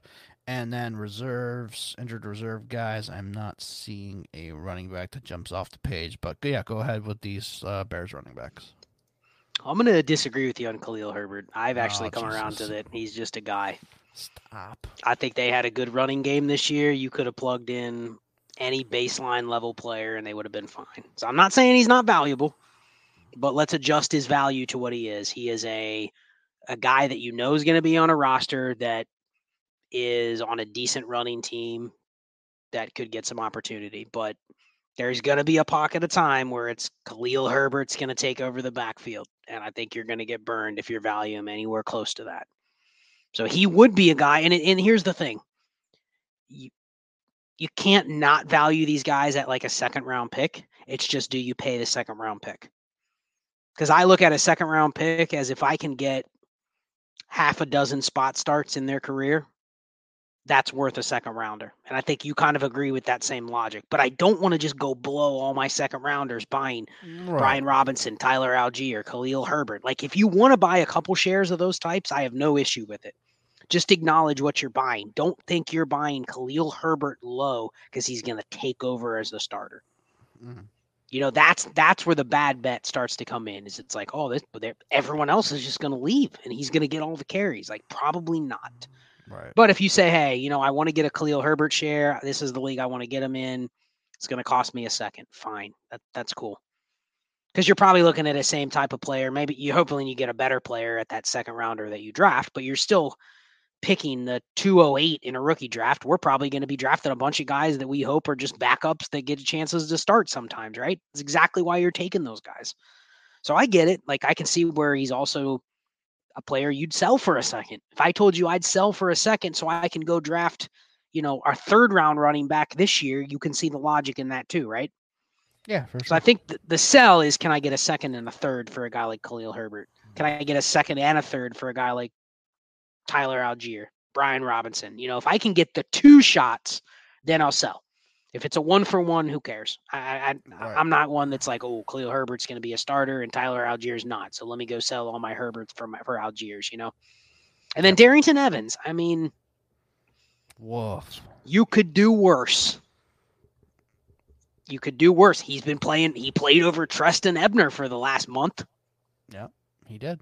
So I mean, just saying, like he's if you have him, you could do worse with roster spots. But yeah, he's at the he's in the bottom ten percent of running backs I would pick up. But Yeah, I've cut him pretty much. two years ago, we were bumping up Darrynton Evans. Yeah, I liked him coming out of the draft, but then just injury, injury, injury, injury. But he hasn't And really been injured this year. no, he hasn't. Um, I he vi- visited the voodoo doctor or something, so he didn't have to get injured. I don't know. Just saying, maybe there's a little bit of bias there because he burnt he burned you and you had to cut all those shares because literally the Titans gave up on him. But just saying, he's one of those guys that you just never know. I'm not saying I'm I want him. He's not one of these guys I'm carrying 20 shares into the offseason, but I'm not just going, Right. oh, he sucks, cutting them all. So that's all. and Ebner, you still you still like? I mean, how many Ebners did you have? 19. I don't know, ninety five of them. I got 23 Ebners. I'm pretty sure, and I'm just gonna. We're, he's just gonna be on a bunch of my teams. and he's gonna have no purpose. But we'll Hope see. and pray, right? Yeah. All right, you ready to talk about uh, this wide receiver room? You have 20 seconds. I'm just gonna name the names. All right. So the only ones that we want to keep are Darnell Mooney and Chase Claypool. After that, literally all of them are roster cloggers. They're all gone. Dante Pettis, Equanimeous St. Brown, Velus Jones. I don't care that he's a third round pick. He sucks. Byron Pringle, gone. N'Keal Harry, gone. Uh Daurice Fountain, gone. Nsimba Webster, gone. Uh trying to see if there's anybody else that I missed. I don't think I missed anybody. But yeah, all those if you're going gone. lower than Daurice Fountain and the Simba Webster, then yeah, gone. Yeah, yeah. So Pettis Uh, and Claypool, only guys I want, or uh, not Pettis, uh, Claypool and Mooney, only two guys I want. Everyone else gone. Yeah, and so what you can do is you can go search your portfolio of teams and just filter by wide receiver Bears.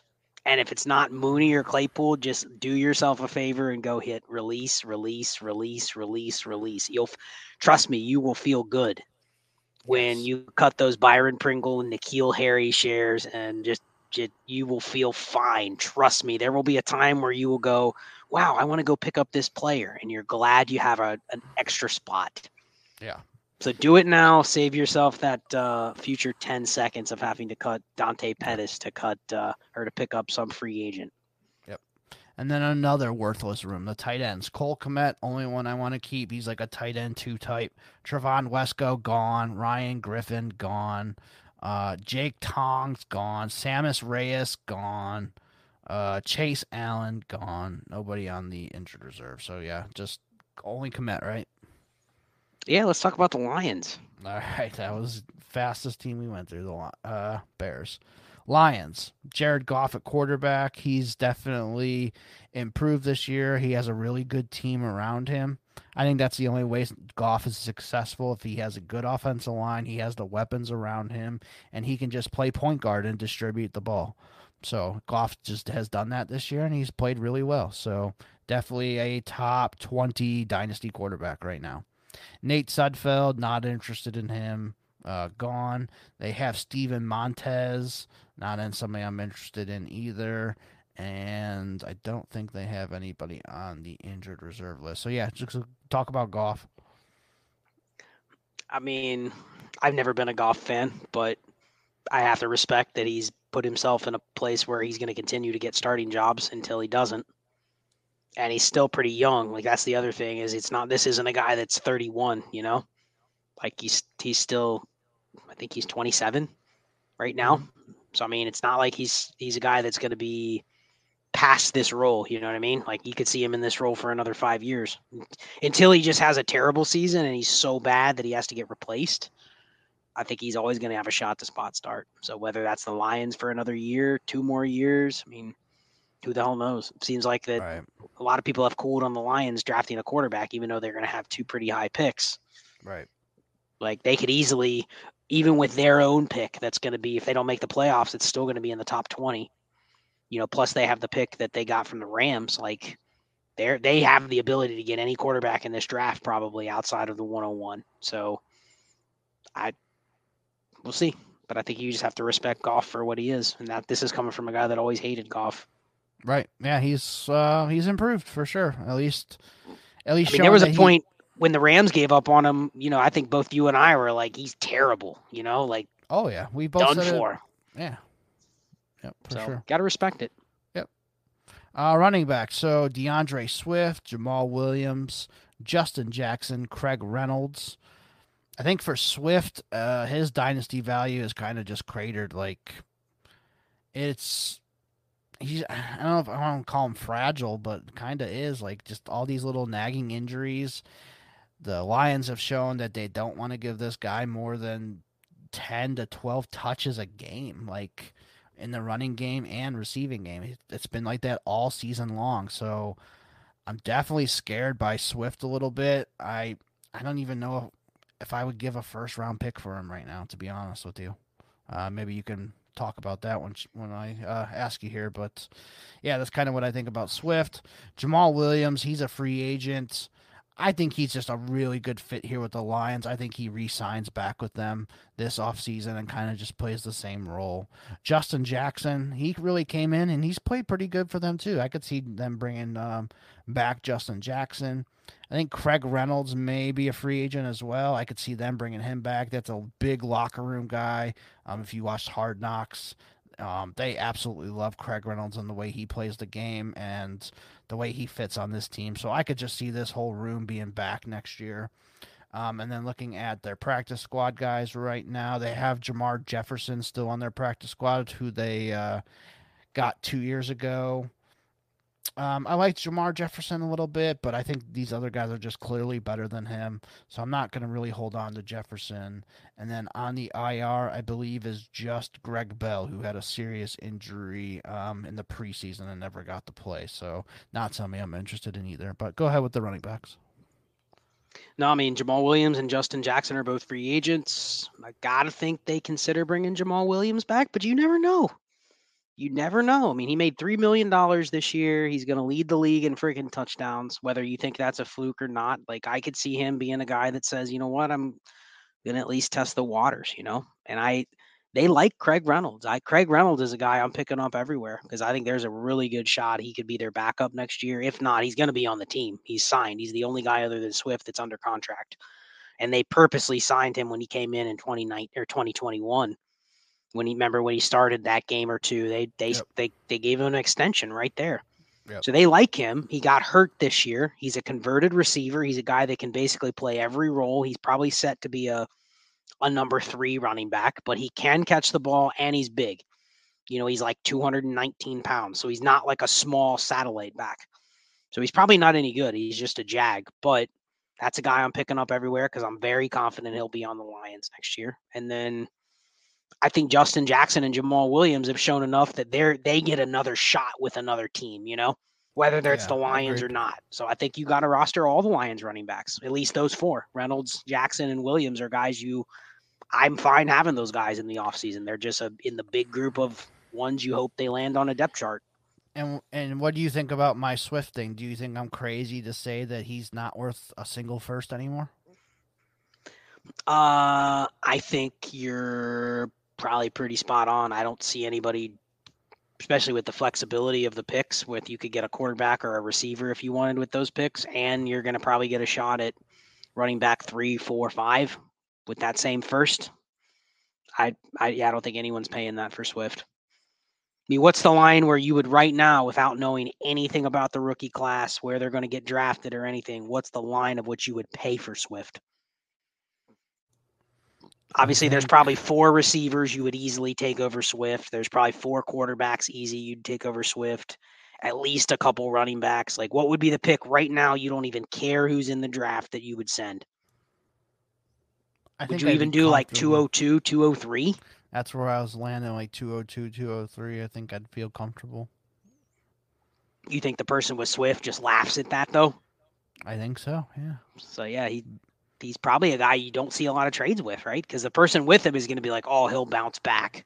Oh yeah, they're gonna have to. Otherwise, he's just dead in the water. But if you know you can get Zach Evans or Zach Charbonnet or something, why would you even bother with Swift? I might as well just get the new guy. You know? Right. I agree. So it's like there's neither side is really motivated to sell it what the market price is. So it just it feels like he's just going to be stuck on a lot of teams, and you wonder what the hell to do with him. You hope he bounces right. back. Okay. Now let me ask you this: Is he a guy next year if he comes out in opening week and catches seven balls for sixty yards and takes another nineteen carries for a touchdown? Is that a guy you spam sell for any first? Like if he comes out and just posts thirty points in week one, are you selling immediately?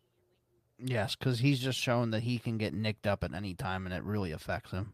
Okay, so basically, you don't even yeah. care if he comes back next year and he's like, "Oh, I've rededicated." Uh, because he's going to be a free agent too. Like he, could have a Josh Jacobs type year, you know, not True, not yeah. that not the same thing, but he could come back next year and be like, all right, I got to get my shit together. Right. And then he smashes, and then you're like, damn, I wish I would have bought for a bunch of late firsts, you know.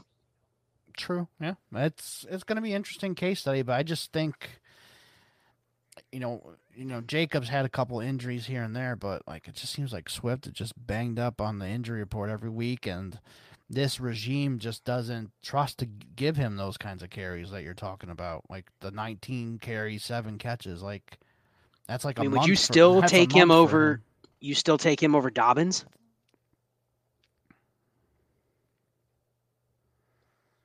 Mm, that's close. I think it's a lot closer than it was before the season. That's for sure. Hmm. Um, AJ Dillon over him? No, nah, I think I'd take Swift still. Okay but like, man, I'm trying to think of like Cam Akers over him. I'm just thinking of the 2020 yeah. running back class because you got Gibson, Akers, Dobbins, Swift, and uh, Dillon, and they're all in this like weird range where they're all going into their fourth year. But you're you kind of like all of them, but you don't want to pay for any of them. You know? Yeah, yeah. No, it's it's yeah, that's definitely interesting. Something to definitely think about. Hmm. Uh, all right, wide receivers here for Detroit. So obviously, Amon-Ra St. Brown, probably a top 10 to 15 dynasty wide receiver right now. DJ Chark, he'll be a free agent again. I could see him re upping again with the Lions. Um, or he's the number one wide receiver again this offseason and somebody gives him a bag. So uh, be interesting to see what happens with Chark. Josh Reynolds has had a few games here and there. I think he's he's a roster clogger, but he might he could be a step above if like they don't bring in anybody else. You know, if it's just Jameson, Reynolds, and Amon Ra, I could see Reynolds being a, a KJ Osborn type next year. Um, then Jameson Williams, who I just mentioned, the first round pick for them this year. I think they just kind of redshirted him this year, got his feet wet a little this last month. Uh, still really believe in the talent. I, I like Jameson Williams a lot, so I think he's going to uh, benefit a lot next year for this team. Uh, Kalif Raymond, he's a roster clogger, but if there's ever a bunch of injuries again, um, Raymond's a guy that you can plug in and play if, if he's starting again and, and is like the, at least the number two option. Um, but I'll keep him on my waiver wires um, until that point comes up. Uh, practice squad, Maurice Alexander, not interested in him. Tom Kennedy, that's my guy. Um, just a roster clogger though. I, I I played him like desperately in like a league or two this year when he was up, but he didn't really hit. Stanley Berryhill, not interested in him. Brandon Zylstra, not interested in him either. Um, and then on the uh, injured list, just Quintez Cephus and Trinity Benson. I think both of those guys are, are roster cloggers now. I think the Cephus dream has died. That was a guy I took a lot of um, his rookie year, but I think injuries have kind of just derailed his career. So, any Lions wide receiver thoughts? No, I'm just listening to you go through the Lions, and I'm like, there was points where Eric had major affinity for Trinity Benson and Quintez Cephus and Tom Kennedy. Like, this is almost like the Giants, where there's a couple guys where you just you loved, and you know the dream died. But yep. no, the the cool thing is, so Kalif Raymond and Josh Reynolds both signed two year contracts, cheap contracts. And I bet you the team looks at those two and says, if we can pay these guys two, three million a year, that's well worth it. So I think that's probably their wide receiver four or five next year. Like so they're gonna be there. So they're they're roster cloggers. They're not going anywhere, but they're gonna be in the same roles they probably were this year. Chark's the wild card. I don't think they signed Chark. Like we talked about it last week. He's probably the best free agent this year. So I see him getting at least at least double figure millions, you know, like it's probably he got one year 10 million last year. He probably earned more than that given where the market is and there's nobody out there in free agency. So I don't see them bringing him back. But maybe they sign another outside receiver to place replace Chark or they draft a guy like third, fourth round or something like that. Right. And that's their receiver room because they already have Reynolds and they already have um they already have Raymond. And I think both those guys kind of have a role on their team that they like, but they're not relevant for fantasy. I could see too, um, with their second first round pick. I think their first one was probably going to be used on whatever elite defensive player is still available for them. Uh, but with that second first round pick, I, I don't think it'd be crazy if they took one of those top three receivers. Or maybe they took uh, Michael Mayer could that be a team? No, I, I, think if they're looking, I bet you this this might be a team that's looking for a guy like Evan Engram or Gesicki, mm-hmm. looking for a different type of tight end because they just traded Hockenson. Right. You know, I, I I wonder if they're maybe in the market for a more athletic tight end because if you noticed, all their tight ends that they've kept have been pretty athletic. So I wonder if they're in the market for a different type of tight end. I don't know. Right. But yeah, this or this is an interesting team. Value the position anymore and just or or or they yeah they just chase athleticism and they don't care about anything else. And they're like we can get we can get the Brock Wrights and the James Mitchells of the world and they just do what you know we want. We don't mm-hmm. really see the value. I mean I'm guessing they weren't going to pay Hockenson which is one of the reasons they traded him. Yeah. So. Okay.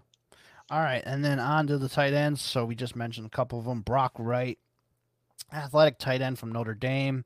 Um, he's been basically the starter since Hockenson's gotten uh, traded there he hasn't like smashed or anything like that, but that's a guy I'll keep on my radar in, in two tight end leagues, maybe two tight end premium leagues.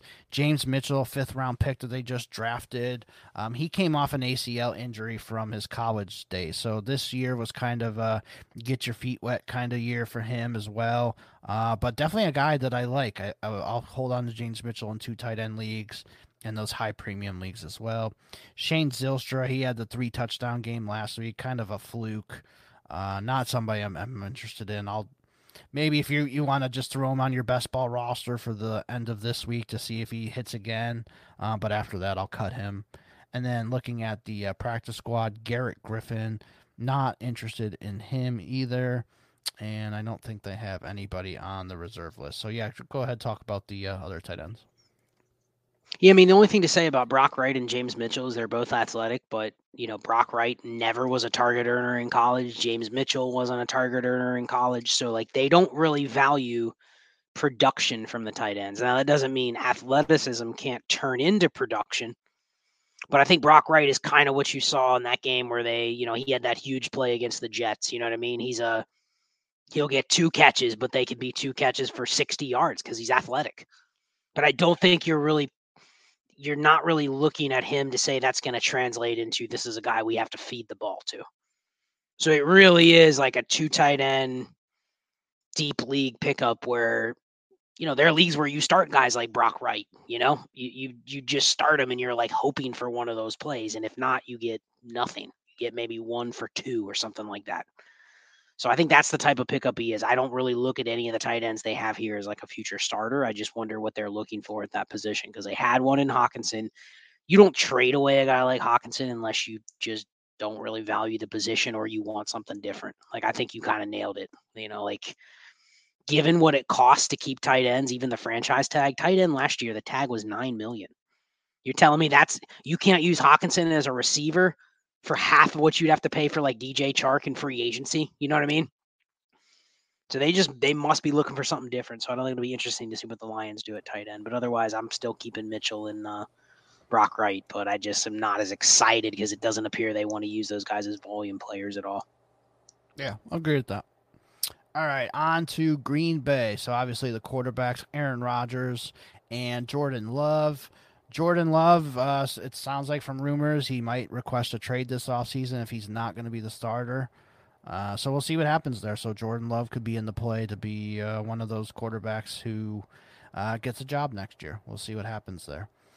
Um, and then they have Danny Etling on the practice squad, not somebody I'm interested in. So yeah, it's just really Rodgers and Love. What are your thoughts there? Yeah, I was just talking with somebody here at my job about uh, he's a Green Bay fan, and I was talking to him earlier today actually about Green Bay, and like I was just asking him, you know, what do you, what are they going to do with Love and Rodgers? And he, he's a pretty hardcore fan. He's a huge fantasy player, like he knows his stuff, but he definitely knows the Packers. And he was saying he kind of prefers them to try to go with Love, just because of the cap freedom and.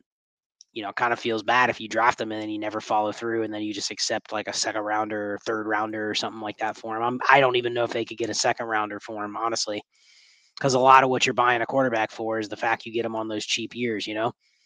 And whoever gets him is like going to have to basically decide on him right now. Like they'd have to pick up his fifth year option. And I'm not sure you can justify picking up a fifth year option and committing, you know, $30 million to Jordan Love. You know what I mean? So I don't even know if they can get a third rounder for him. So it'll be interesting. But I mean, I have no Jordan Love in Dynasty, but if you have him, you got to figure something's going to happen with his value. Yeah. So is that, is that a guy you would sell if he got traded somewhere? Would you just sell for any second? Don't even matter if he's looking like he's going to be the starter. Would you just dump? Yes. I have no shares of him anywhere. Uh, that was was a guy I wasn't picking at all.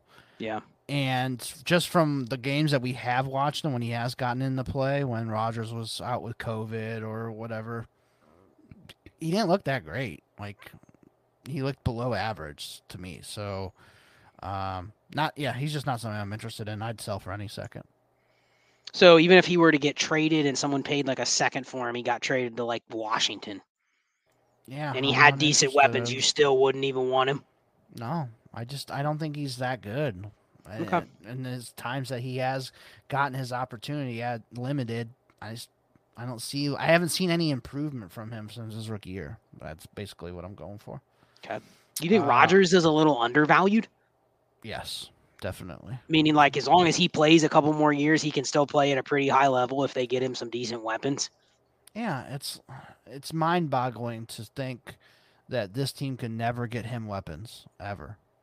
Like really, I mean, other than Adams, they had Jordy and Cobb there in his early days, but ever since then, man, like they just haven't been able to like get this guy weapons. It makes no sense. You think there's a chance they get Davante back? That wouldn't shock me, but we'll see. Anything can happen. yeah, I, he does feel like one of those guys, though, that you could see. I mean, we were speculating the other day in the Discord, like, what if Tua retired and he went to Miami? He could fucking smash, don't you think? Oh yeah, definitely. Like something like that. I mean, not saying that that's going to happen, but you got to figure if if he's potentially getting moved, he's not going somewhere where the where the weapons suck. You know what I mean? Right. Like he's probably going like, "Hey, I want to get traded here. Hey, I want to get traded there." And it's like, I mean, imagine if he got traded to Washington. Yeah. Like something like that. I, I don't know. And I actually I don't even think if Green Bay just has if they bring back Doubs and Watson and then they add another weapon, one more weapon, I could see him being okay with what he has in Green Bay for another year. Yeah, I mean Watson has come out to be a lot better than we thought. Doubs has played a lot better than we thought as well. So yeah, if he gets Adam, even if he gets just Adams back with Doubs and Watson, like that's that's the best weapons he's probably ever played with in, in Yeah, since be uh, his you'd really Jordy and Cobb about that. days and James Jones. Yeah. So. Yep. All right, so on to the running backs now. Aaron Jones, uh, AJ Dillon, and Patrick Taylor are on the roster right now. Uh, I think it's just going to roll it again with Jones and Dillon. I don't see too much of a change here. They hardly ever use a third running back outside of an injury. Um, Travis or uh, Travis Tyler Goodson is on the practice squad still. Both a guy that me and you both like. Uh, probably still have him on a few of our rosters. He just the injuries never happened this year, so he never got his chance. Um, but yeah, this is a team that only carries like three or four running backs on the whole roster. So, what do you think about these guys? I mean, Jones and Dillon, what they are, what they are. They're both on under contract with the Packers, so like I think Yep. that's probably their backfield next year. Tyler Goodson, the only people I think in, in Dynasty that still have him is you and me. I agree. So, so, I mean, like everything else says, okay, he couldn't even beat out Patrick Taylor. We thought when Kylin Hill got cut that he was going to get a shot, and then they just bring Patrick Taylor over him. So it's like, okay, he's a eh. he's a small 200 pound running back that literally couldn't get off the practice squad, but in the preseason he looked good. Yeah, he smashed. So I'm still gonna. I'm still holding on to him. I can't quit it. Would that change if they draft a guy like in the fourth round that you like? Like if they draft like Sean Tucker or something like that, would you be out on Tyler Goodson? Yeah, probably because, like I said, they only ever use like three running backs on their roster. Like they don't like jam a bunch on their practice squad or anything like that. So But somehow they they they it doesn't seem like this year they ever even had the, a sniff of like a serious injury either. There was Yeah. never like, oh, Dillon's going to be out a month. You know what I mean? Yeah. We never really got to see what their true plan was because they basically had their main two guys, even though they both got banged up at different times. Like you never really had to know exactly how they were going to run their backfield. So yeah, they're probably just running back. All right, now on to wide receivers. So Christian Watson, obviously, um, second round pick that they drafted this year, really came on. Uh, definitely in their plans is probably their home run type player. Randall Cobb, uh, not sure what his contract status is, but he's a roster clogger. I'm, I'm cutting him everywhere. Allen Lazard, I believe this is his free agent year. He could be one of the guys who benefits from this week wide receiver free agent class and gets a big deal. So we'll see what happens to Lazard there. Uh, Romeo Doubs, he just came back from uh, injury and he's actually played pretty good since he came back. Obviously, he had the awesome preseason as well. Um, and I know you like Doubs as well. So Doubs is definitely a guy I'm keeping and holding on to. Uh, Samori Toure, who they drafted in the seventh round, uh, he got a little bit of play. Uh, I'm a little bit interested in him, just in really deep leagues, but uh, any of your shallower leagues, I'm I'm just gonna cut him. Bo Melton, who they picked up from Seattle, um, on the team as well. I think he just really started there, so I'm not sure. Uh, but he's a roster clogger. Cut him. Juwann Winfree on the practice squad, roster clogger. I've had him for a couple years. It just has never fired. Uh, so I'm done on him finally. Travis Fulgham is still here on that this practice squad. Um, especially with their wide receiver injuries and stuff that they had this year, and Fulgham never got up. I think that kind of tells you that Fulgham's just not any good. Uh, so if you're still holding on to him for some reason, he's a cut. Um, and then Jeff Cotton, never even heard of him. Um, and then yeah, that's it for wide receiver. So go ahead with them. Yeah, pretty straightforward. Lazard's a free agent. Cobb's a free agent. They'll both be gone. Lazard actually graded out really well when I was looking at his numbers, better than I thought. So that's definitely a guy. He tried to get the Packers to pay him, if you remember, and they wouldn't. So he's definitely going to hit free agency and probably get paid somewhere. Uh, I'm interested in your thoughts on Lazard. If he goes and gets a big contract somewhere, was that would that be a guy you would want, or do you think that that's probably just a guy making a money grab and he's probably not that good? Like it'd be a mistake if someone gives him like a three-year, thirty million dollar deal. Yeah, kind of feels like Valdes-Scantling all over. Um, That's the team the Giants will blow their load on. No, the Bears will blow their load on him. Oh yeah, yeah. Because yeah, I could definitely see that picking up. Oh, he's a Green Bay guy. He killed us. Uh, three years, seventy million. Here you go, Lazard. Seventy million. Something crazy like that. Um, So that's not a guy Yeah. that if he signs somewhere and it looks like he's the number one or number two, you wouldn't want him. No, I don't. Th- I don't think so. No. Okay. I mean, he, he had Aaron Rodgers, and he he's done pretty decent with Rodgers, but uh, there's a, there's very few teams where he could sign where I'm like, okay, I'm in. Like if if he went to I don't know the Chargers and was their number two number two outside guy, okay, I might be interested in with, Herbert. Um, but you know that's really it. Yeah, I mean, I think the fact that Watson and Doubs basically come in and or higher in the pecking order than even he was, you know, like right. I, I'm Would not. you He's solid, but would you feel comfortable with this team if they pull their normal shenanigan bullshit and not giving Rodgers any weapons and they just have Doubs and Watson as their main two outside receivers? mm, Or would you be like uh scared? I think what they need is they need a underneath possession slot guy Yeah, to replace Cobb. because I think Watson isn't a guy you're probably going to get. Watson's kind of a gadget player, but also at the same time like can be a deep threat, you know. And Doubs is Doubs isn't a true slot receiver, but he's also not like a true outside burner receiver. You know, he's kind of a he reminds me a little bit of like Zay Jones.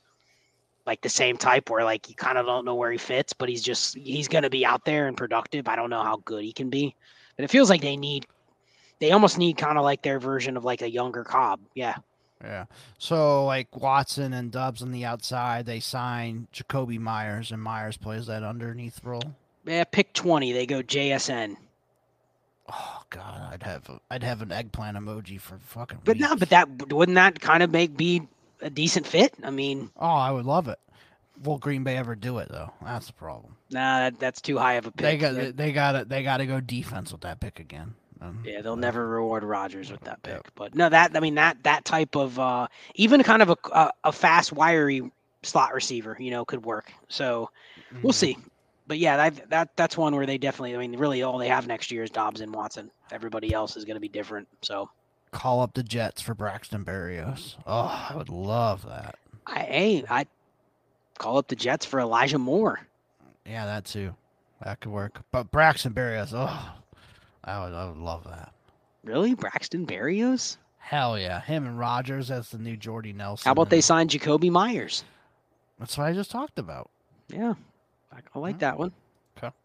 Good idea. Tight ends. Uh, this tight end room is just completely fucking dog shit. Uh, Tonyan just hasn't played anywhere near this year. I was looking even like tight end premium leagues, and he can barely get ten points. Like he's getting like six, threes, sevens. Um, I mean, I think you got to hold on to Tonyan and hope, but I think, yeah, I'm I'm not too interested in him anymore. Marcedes Lewis is dead. Josiah DeGuara is just a guy, nothing special. Tyler Davis, not interested in him. Um, after he had some uh, hype in the preseason. Nick Guggemos, never heard of him. Uh, could care less. Yeah, that's it. Go ahead with the tight ends. The only one under contract next year is uh, Josiah DeGuara, and he's basically an H back. So no interest. Honestly, How if- this team, this team goes get Gesicki or Engram.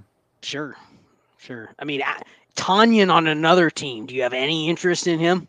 Nope, none. Would you take any any pick? Anything, yeah. So even in a two tight end, two PPR, you'd take like a third just to get him off your team. Yep. Yeah, I guess because because that's the thing in those formats, he doesn't even help you. He gets two targets a game. Yeah, I mean, you start him and he okay, he catches you two catches for nine yards. You still get what six point nine? You know, like it's not nothing major.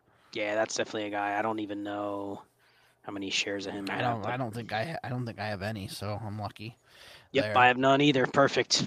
Nice. We So- practice what we preach. We Yeah. shit on the guy, and then we both look at our shares and it's zero. Yeah, exactly. All right, on to Minnesota now. So quarterbacks, Kirk Cousins, obviously going to be there another year. He's playing really, really well this year again. I think nothing changes there. Nick Mullens is the backup. Not something I'm going to hold in the offseason, but when it comes time next year, I'm fine, you know, picking him up if I have an IR open spot. um, on Saturday and picking him up and just see what happens. Because if Cousins did get hurt, I I agree with you. I think Mullens could come in and at least do a decent job. So definitely like um, him just for next season, not during the off season though. Uh, practice squad they did pick up Josh Rosen. Uh, not interested in Rosen. That that career has been long done. And anybody on the reserves? No. So yeah, go ahead and talk about basically Cousins and Mullens. So I believe they gave up a seventh rounder for Nick Mullens, but he is a free agent. So okay. you'll know exactly where he stands if they bring him back on a cheap deal. But I you and I always picked up Nick Mullens, and I carried him a bunch during the season just for that exact reason. Like this feels like another one of those offensive systems that's kind of like the Miami or San Fran. You know, it's like the they can coach up the backup to be like semi competent for a short term if he had to play. Mullens did that in San Fran. I'm guessing that's why they traded for him before the season. Like they kind of targeted as a guy like that that can basically run the the Cousins offense in the short term. So like he is a guy, yeah, you cut him in the offseason, but you'll pick him right back up if he's the backup for Cousins next year because he could definitely give you a couple spot starts. And that's it. But we're on the same page. Yep. Um, running back. So obviously Dalvin Cook, he's there, I believe, another year as well. You know, he's probably going to be back as a starter. Alex Mattison, he is a free agent. Um, I think he's going to have some interest this um, off season, but it wouldn't shock me if they brought him back either on a cheaper deal. Um, if he doesn't get the interest that he thinks he should get. Uh, Kene Nwangwu, basically just a special teams guy. He doesn't really even play on the offense. And then Ty Chandler. So this is probably my most owned guy. Uh, Ray Garvin has talked about him quite a bit. He was pretty much injured the whole year, but in preseason he was smashing. So if Mattison leaves, I am all aboard the Ty Chandler train because I think he could easily be the backup here. Uh, but this team also has a shit ton of draft picks like usual. So if Mattison does leave, I could see them, you know, drafting a, a, another running back here. Like it wouldn't be shocking if like round four came and they drafted uh, like a bigger running back like Tank Bigsby or Charbonnet, you know, to kind of take that Alexander Mattison role. So that wouldn't shock me either. Uh, practice squad, looking at uh, any running backs, they have Bryant Koback. That's a guy that you really liked. Um, in the offseason. He's still on the practice squad. He hasn't come up to the uh, actual team at all. And then I think that is it. Um, no reserve guys. So yeah, go ahead with the running backs. Yeah, Mattison's a free agent. There'd be a lot of people that'd be pissed off if he re-upped with the Vikings, but it's possible. I mean, this is the worst time for a guy like Mattison hitting free agency because it's like, geez, all these guys that are better than me that have already started are out there. Plus, there's all these guys coming in in the draft. Like he's probably at best that's why I said he could just sign a nice, cheap, like two year, six million dollar deal. He might have to. Here. There yeah. might be one team that offers him anything better than what he's getting, and he's probably like not even one of the top fifteen options that's going to be available out right. there. So he's right. just another guy in a pool of a saturated position this year. So you never know, but yeah, I kind of agree with you too. The Vikings could be a team that goes, "Yep, we'll just draft another running back, even if it's a you know, semi high running back pick. It's like we're literally just backfilling Mattison's role with a cheaper guy that we don't have to even pay anything for. Yeah. So you think this is a team has like 10, 12 draft picks too. So they have yeah. extra picks all over the place. But you think ahead, this is a team that could draft a high end running back? Like a real high one, like a second rounder, kind of like when the Packers took AJ Dillon, same type of thing. It's possible, but I think you know, it's probably more. I could see third or fourth round. I don't know about first or second though, because they have a lot of holes on defense and stuff, and uh, offensive line could use a little bit of help. Um, this is a team that's also been rumored to use their first round pick on a wide receiver as well. So, yeah, and weren't they the team? Weren't they one of those teams that had the most people from like the analytics background too? Yeah, yeah. So they so they probably aren't we using looking to waste a, a high draft pick on a yeah. running back, knowing they can find guys. Yeah, their GM uh, now came from the Browns. Um, I forget his full name. It's uh, difficult name to pronounce, but K A M Kwesi Adofo-Mensah. Yes, that's it. And he came from the Browns. Very intelligent guy. Um, I was watching their uh, on YouTube. They some of the teams do their uh, like behind the scenes draft show, and you know, definitely analytically based team. They, this is a team that's even under um, Spielman, their old GM. They always had like ten to twelve draft picks, like I mentioned, and and he kind of did the same thing last year. He traded back a bunch, gained some extra picks. Um, so I expect the same kind of thing. So they're going to have multiple picks uh, to take multiple shots at these guys. So yeah, I think uh, probably a third or fourth round running back would be more likely. I don't, I just don't see a first or second. Which means Ty Chandler could be in trouble. They could bring in multiple Ty Chandlers, and he's got to fight for his job. They could, yeah. And then Ty Chandler is the king of the mountain, and he's the man. Yep. Ty Chandler is a starter. Yeah, he should be. He's better than Dalvin Cook. Okay, wide receivers here. So Justin Jefferson, obviously the man, number one wide receiver in Dynasty. Uh, Adam Thielen. Uh, I know Scott has a man crush on Adam Thielen, his favorite player. Got to have him in redraft every year. Got to jam him into the lineups. um, KJ Osborn, third receiver right now. He's played okay this year. He's just it's hard to pick when to start him. Uh, probably just a best ball receiver at best. Lineup leagues, yeah, you probably got to hold on to him, but he's probably teetering more on the roster clogger territory. Jalen Nailor, six round pick, didn't really get to play this year at all. Uh, roster clogger right now. Jalen Reagor, definitely a roster clogger. I think just nothing has gone his way, or he's just not very good practice squad. Trishton Jackson, a guy who they brought over from the Rams. He's just a practice squad type player, nothing special. Uh, Dan Chisena and Blake Proehl, kind of the same things, roster clogger, uh, practice squad type receivers, nothing special there. And, and Olabisi Johnson, who got hurt again. Yeah, he's uh, he's pretty dead for me as well. So, uh, what do you got on the wide receivers here? Yeah, so the uh, entire receiving room is still under contract except for Olabisi Johnson. Uh, Adam Thielen is under contract next year, making twelve million. Got to jam him in there. It is a thirteen million dead cap, so he's gonna be there. Look at you, no sell it. Can't even can't even laugh. He, he's gonna be there. Oh, I'm laughing. It's, I've just heard the joke so many times that I, am numb to the laughter at this point. But yeah, Adam Thielen's gonna be there. Jalen Reagor's making two and a half million next year.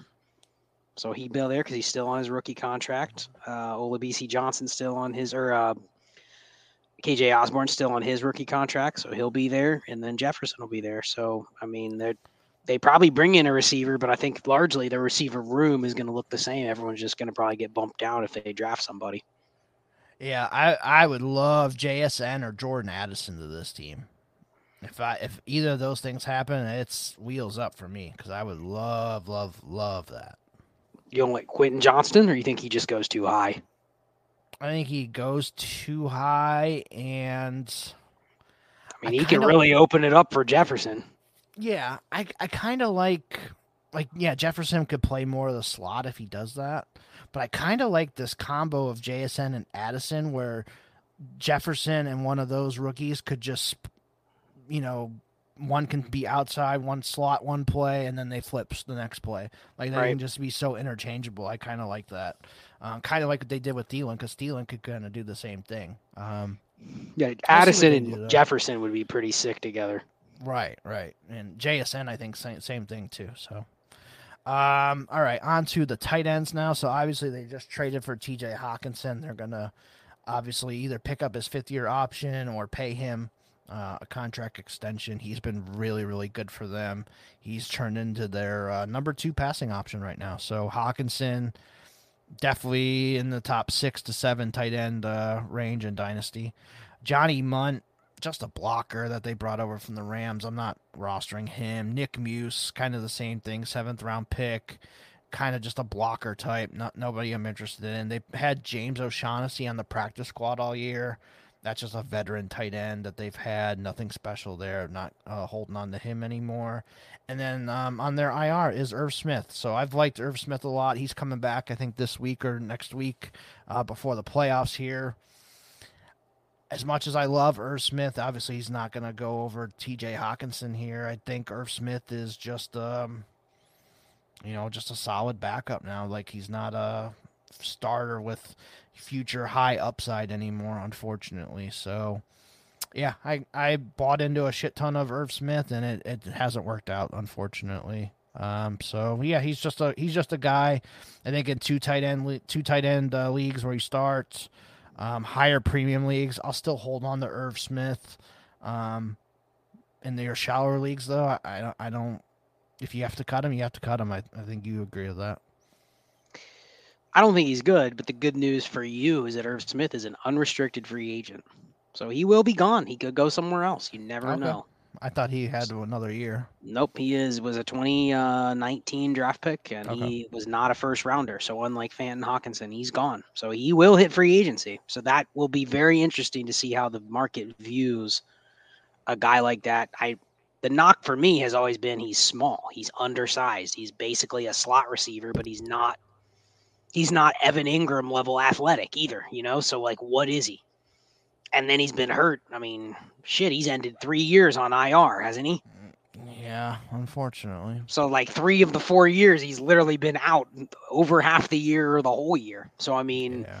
it's hard to even say he can put. I mean, he probably can't put much out there to say like I'm worth much. yeah he's a one year uh, prove it type of player, you know, where he signs somewhere as a backup, and then all of a sudden, if he's good, then maybe he gets a bigger deal. But Yeah, I was gonna say he's a backup. I just I don't see him getting a starting job anywhere. no, but he's hitting free agency, so you never know. But I and you could can see, him. No one even picks him up. You know, like he still's a free agent and he gets two million a year, and you're I'm like, gonna wow. call. I'm gonna call it right now. The Cleveland Browns will sign Irv Smith. Do you think just because the Stefanski connection and the Browns just love as many tight ends as they can collect? One hundred percent. Yep, and they'll roll out there next year with Njoku, Irv Smith, and Harrison Bryant. Hmm. Wonder who else could. Who else would be interested in him that you could see? Yeah, I like. I'd love him in Green Bay as their like star stud tight end. He's better athletically than any tight end they have there. How about Engram is too expensive? Jags sign him. Yeah, I, I could see that. Who Be knows? nice. But it's good. The the one good thing about him is he's gone. So Yeah. you could get some sort of movement. Otherwise, he's just So- buried on the team. Okay, yeah. So you just you'd hold on to him and just see what happens, basically. I, I mean, okay. Let let's just play devil's advocate here. Let's say he signed somewhere that you like, that it looks like it's a decent spot. Mm-hmm. Do you think there would be even a demand in Dynasty for people to trade for him? Uh, Or would it be more of like, okay, cool, I have him, but I'm not still I'm still not giving you anything for him. Yeah. Yeah, unfortunately, I think it's probably uh they want to see it first because he has been in the league so far. It's not like a a Trey Burton situation where he gets a starting job or traded to an, a team and oh everyone had to have him, you know, or Alberto, you know. So if he like that. signed somewhere, would you sell him for a third, even in a 1.75 premium league? depends on where it was. 24 third. No, I mean uh, what team he signed with. Oh, so you you care about the team he went to? Yeah, like if he went to a team where Well, no, but I think the landing spot would be what would trigger somebody to want to pay for him. yeah, If he goes to a shitty team, then no one's gonna even want him. Yeah, but it kind of just like it still depends on on what team it is for me. I don't know. I, for me, the answer is yes. I don't want Irv Smith, but Eric wants to see the landing spot because I here's what I hope. I hope he goes to the most awesome landing spot because then Eric will start justifying why he still has some value. You know what, Scott? I just want to see the guy holding up the goddamn Lombardi Trophy. Okay, that's all I want from him. Uh, right. He's get okay, dude. We're two hours in. We've only done through half the team, so we're gonna go through each one of these teams in five Well, minutes. Good thing that we have the Atlanta Falcons quarterbacks because this is three seconds. Desmond Ridder cut everywhere he sucks. Logan Woodside terrible. Uh, Marcus Mariota, Mark or uh, Scott's already cut him everywhere. Go ahead. We've seen worse position groups. Ray kind of likes Mark or that Desmond Ridder. Yeah, I saw he paid thirty bucks for him in an auction. No, but he was saying Desmond Ridder is not bad. You you so you don't buy. You would you dump Desmond no, Ridder. He's terrible. I mean, I'm not gonna I'm not gonna dump him because there is a shot like he could still be, you know, a decent backup in the league because he can run the ball a little bit. The I'm 303 right now. Would you take that for Desmond Ridder? The 303, yeah, probably, 306. yeah. Okay, so you're getting towards if you can fill 306, with 306 or lower, I, I'd probably I just hold on to him. Okay. I mean, I don't know what else to say because I don't. I have one share and it's a league where I'm like, what? I- What am I gonna do? Give him away for fourth? Yeah, he fucking sucks, Scott. Let's just move on. All right, move on. Running backs, Tyler Allgeier. He's really come on this year. I think he's. And I'll let you talk about it, but any second, would you just sell him or just hold him? He's one of those types. We kind of talked about with Brian Robinson earlier. Cordarrelle Patterson, I believe he is a free agent. Kind of be interesting to see where he would land. Um, I could see Cleveland picking him up as their backup. That wouldn't shock me either. If uh, Kareem Hunt's gone and Patterson went there, obviously Stefanski knows him. He could be the return guy and uh, you know passing game running back and, and get some carries as well. So I could see Cleveland picking him up. Avery Williams, fifth round pick from 2021. He's been okay, nothing special. Uh, probably just a roster clogger I don't want. Um, BJ Baylor is on their practice squad. Not interested in him. And then uh, I don't think they have anybody on the IR. So go go ahead with the running backs. Uh, we didn't talk about Caleb Huntley, so Oh yeah, he's Dead.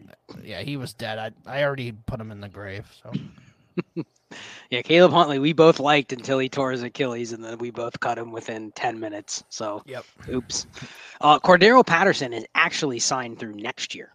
Oh okay, I thought he was. so he agent. he he and Tyler Allgeier could be both in the same role that they were last year or this year, next year. So I I think Patterson at this point is just he's more valuable to you just to have as a body. You know, I think if anything, you you would hope he went somewhere else, but he's never Mhm. done anything anywhere besides Atlanta. So who the hell knows? Right. So that's it. Nothing more to say here. I think they're going to draft. I, you mentioned about I, Allgeier. He's in the same boat as Brian Robinson, Pacheco, all these guys. Like if you pay a second and you can just get some spot starts out of them during their rookie contracts, you probably got your value worth. But if you have too many shares of Allgeier or whatever, then okay, you can sell some for a second. I don't care. Yep. And then this next one, I'm just going to combine the positions because there's literally two people to talk about Drake London, Kyle Pitts. Obviously, you're keeping those guys. Everybody else, Damiere Byrd, Omi Zaccheaus, KhaDarel Hodge, Frank Darby, Parker Hesse, MyCole Pruitt, Anthony Firkser, Felipe Franks, uh, Ah. Sean Henry, Cameron Batson. Don't give me that fucking shit about Felipe Franks. He sucks. Uh, John Raine, Josh Ali, uh, who else is on here? Uh, Jared Bernhardt. Any of these guys? John Fitzpatrick, roster cloggers. Move on.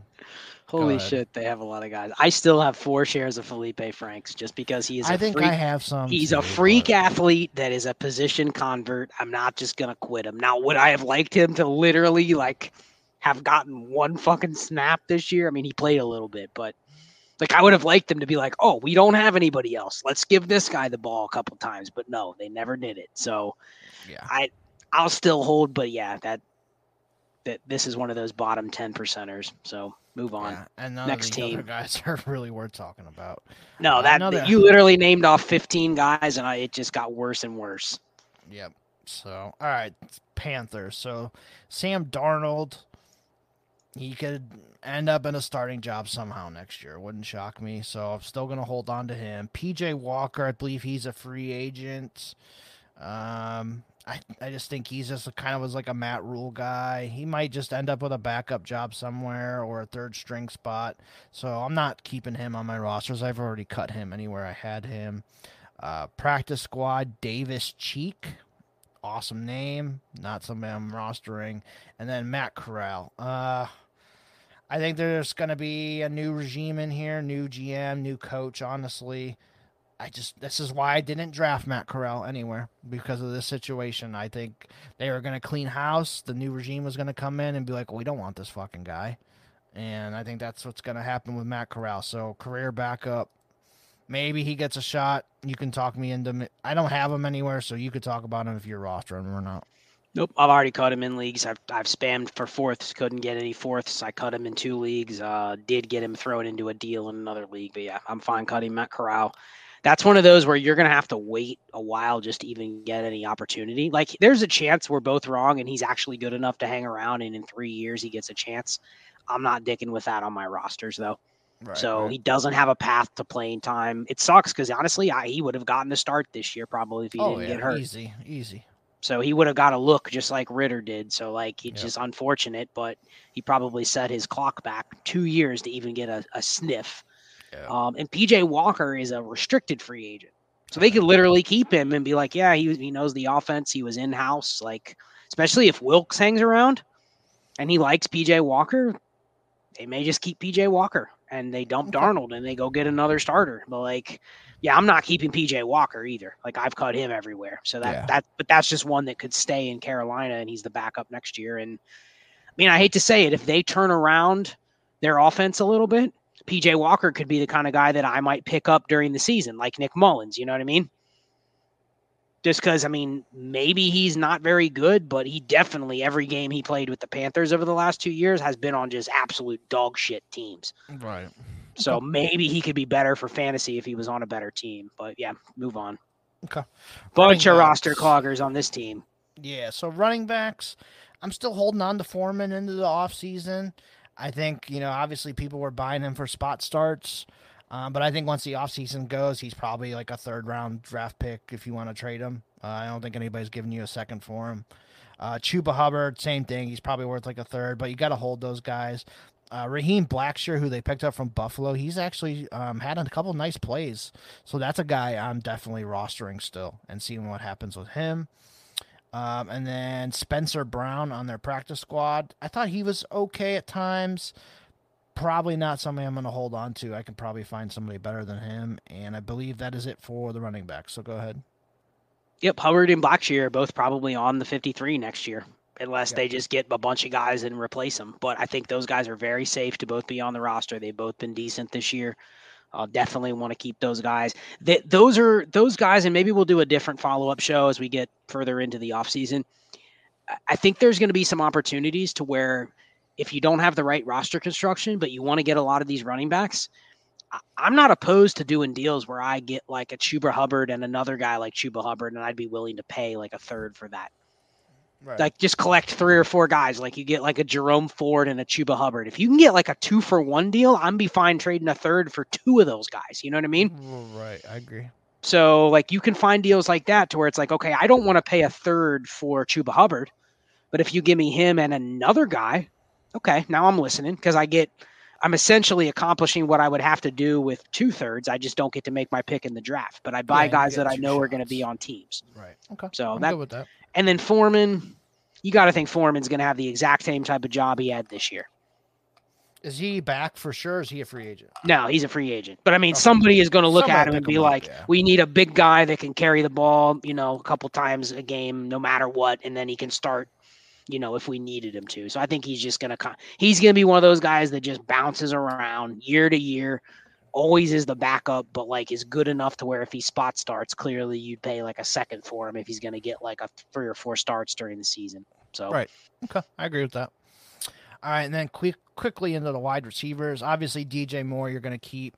Terrace Marshall, I think he's showing that he could. He still has a little bit of value. Um, he's still teetering on the roster clogger territory, but I'd, I'd keep him for now. The rest of these guys are all roster cloggers. I don't want any of them. Shenault, Shi Smith, Rashard Higgins, Preston Williams is on their practice squad. I didn't even know he was still alive. Derek Wright, C.J. Saunders, um, and no uh, Andre Roberts. Yeah, I'm not keeping any of those guys. So yeah, just you agree with me, Moore and Marshall, and that's it yeah, I'd sell Marshall if I could get something for him. I think you can probably get at least a third for him. So he's the perfect. Hey, if I have Terrace Marshall, can I get a third and I can turn him into a running back? Perfect, yep. right there. I'm fine doing that. And then Shi Smith and Ch- Shenault, people will still have those on teams. Yep, cut them. Yep. Absolute waste of space. Done. Yep. Yep. And then tight ends. So uh, we've both really liked Tommy Tremble. This might be a guy that it just takes three or four years before he finally fires. Um, so I'm still going to hold on to Tremble in my two tight end leagues or deep premium leagues. Ian Thomas, I know that's a guy that you've kept around in a few spots too. He's kind of the, uh, you know, a little bit same as Tremble, but this is his like fourth or fifth year. He should be firing by now, um, and it just hasn't. So maybe it's a roster clogger. Maybe you just hold on to him. Giovanni Ricci, no thanks. Stephen Sullivan, that's a, a athletic guy, just has never worked out for him. Um, not too interested in him. Colin Thompson's on their practice squad. No thanks. And that is it uh, for the tight end. So anything on them? Yeah, these ones are tricky because I actually think Ian Thomas is probably better than what dynasty people give him credit for because remember he he was good as a rookie. Right. And but Greg Olsen was there and people were like, "Oh, this guy could be the next starter." And then they elevated his value too high and they were like, "Yeah, he should be better." And then he wasn't. But dude, he's he's been on terrible teams. Yep. Terrible passing teams. So like you know, for everything you kind of shit on DJ Moore for, like basically extrapolate that out with a average at best tight end, you know, and then you say, oh, it's Ian Thomas's fault. You know, like right, right. I'm not saying you keep him, but I've kept him around because again, if their offense were to turn into like a really good offense, there's a chance. I mean, Ian Thomas is still athletic. I mean, he has like an eight seven RAS score. Like he's not a mm-hmm. bum. So, in Tommy Tremble, I like Tommy Tremble, but there's a chance Tommy Tremble is one of these more like an H back, like a Jonnu Smith, where he just never can earn targets. Right. So I, yep. it, if there was a tight end that the team would go, okay, this is our three down tight end, big, athletic, can run, but also can do everything that I would want other than receive. It's Ian Thomas. He, remember, they signed him to a eighteen million dollar extension. Yep. So like they clearly value him there. It's just you need the offense to be good. But I'm keeping both those guys. I'm still fine rostering both. It's just got to be the right tight end format. Okay. All right, on to the Saints. So quarterback, obviously Andy Dalton and Jameis Winston. Gonna hold on to both of those guys. They'll probably at least both have a backup job. One of those guys might be a starter somewhere next year. So I'm not dropping those guys. Gonna hold on to them. Um, and then their practice squad, they have Jake Luton. No thanks and I don't believe they have anybody on the IR. So yeah, just go ahead and quickly with Dalton and Winston. They made the cut on the quarterbacks that were not guaranteed starters that you have to keep. You know, I don't really think there's anything else to say. I think they're both acquired tastes. I'd still mm-hmm. prefer Winston, but Dalton's been pretty good this year. I mean, you can also argue that they've never given Winston the job back. So yeah. If there was a direct competition, it's hard to say that Winston's better. So I think you just collect both of them and you just hope things the chips fall in your favor. Yep. Running backs very very easy here too. Alvin Kamara, obviously you're keeping him. I think the rest you can probably cut. David Johnson cut. Dwayne Washington cut. Eno Benjamin, you can maybe keep him, but it's teetering on this guy is just a problem. Um, bounced around from team to team. Seems like he has a little bit of an attitude problem. Uh, he's not very good to begin with, anyways. So I don't know. I'll let Scott talk about him, but I could see people cutting him. Uh, Derrick Gore on their practice squad. You know, he hasn't been up all year. Not you know, not somebody I'm rostering. Mark Ingram on IR. I've seen people dropping him. I'm I'm fine with that if you can pick up somebody better. Um, I think Ingram's on his last legs. So yeah, go ahead with the running backs. I mean, there's not really a whole lot else to talk about. Like you probably still have to keep Eno Benjamin because he's a running back that's made a couple teams, but like if you if you needed a reason to cut a guy and break a tie, it'd be like, yeah, this guy's been basically given up on by two teams in less than eight weeks. Yeah. So there's got to be something there to where it's like, how does he go from the clear backup that looked great in camp to literally? I could understand it not working out with the Cardinals because they're a little dysfunctional and like maybe he pissed somebody off, but then to go to the Texans and then they're still rolling out the fucking garbage running backs that they have and they never even gave him a chance. Like yeah. that that had there had to be something where it was like this entitled motherfucker, like there's no way we're like he you know, there's gotta be something where yeah. he's rubbing people the wrong way. So I'd still keep him, but yeah, like he is definitely one of those like no man's land yeah, players. Like I think deeper leagues, yes. If you're your 25, 28, 30 man roster leagues and he's your your one guy that's teetering on do I cut him or not? Uh, I'm okay with cutting him if you can find somebody better. So, yep. All right, wide receiver. So this will be a little bit interesting. Obviously, Michael Thomas is on the IR. He's you're not cutting him or anything like that, but his uh his career is in the balance, man. I don't I don't really know what to think about him. We can talk about that a little bit. Uh, Jarvis Landry on the IR as well. Uh, I think Landry is still fine. I'll, I'll still keep him. Uh, Chris Olave, obviously one of the best uh, rookie wide receivers this year. He's a stud. And Rashid Shaheed, now that's a guy I know Scott called roster clogger. I think he's a step above. I think he's in the KJ Osborn territory. So Shaheed, I think I'll I'll go ahead and, and keep stashing. Uh, and then the rest of these guys are, if you haven't cut them already, you need to cut them now. Tre'Quan Smith, Marquez Callaway, Kirk Merritt, Keith Kirkwood, Kawaan Baker, Kevin White. Um, seeing if there's anybody else on the IR. Deonte Harty. Um, yeah, any of those guys, I'll just cut. But uh, what do you think about Olave, Shaheed, Thomas, and Landry? So Harty's a free agent, and then Jarvis Landry is also an unrestricted free agent. So I can't imagine they bring him back. Right. Marquez Callaway is a restricted free agent. Uh, Tre'Quan Smith is there. So I mean, I think they're all roster cloggers. I know you disagree with me on Shaheed. If you told me you wanted to keep him just because he flashed as a rookie, and sometimes those guys that are not highly drafted don't ever even get a chance to start the year because the team's already kind of pigeonholed him as like the number six receiver at best, you know? Mm. Like I doubt the team really thought they probably had much at receiver with him. Right. So they never even thought like, hey, let's give this guy a chance. And then all of a sudden he keeps making plays and he's made like 10 plays at this point. So I mean, yeah. Gotta respect the fact that he's done that. But it just feels like one of those guys if somebody if he starts getting any buzz in the offseason and someone's like, I'll give you a third done. Mm-hmm. Like I'd rather have the roster yep. spot in even a fourth than even mess with the ten percent chance that yeah. he's the outlier. So because he's never going to be that seven to eight catch guy a week. He's the two for ninety and hits the big play guy. You know, so yeah, somebody's going to give me a third for that. You can have him. Agreed. Yep. Done. Tight end. So here's another interesting position. I know a lot of guys that you like. So Juwan Johnson, he's just really come on the last couple years and he's learned the position and I think he's earned a spot as like a really solid tight end too. So I, I like him. Trautman, uh, obviously, very highly thought of in the community, just has battled injuries, and I think Juwan Johnson has kind of just overtaken him here. So I think Trautman I'll still hold on to though, um, and just kind of hope you know maybe after a couple years that things start to fire. Sometimes it takes these tight ends four or five years, and he came from a small school as well, so it's not like um, he was you know at in an SEC school or something like that.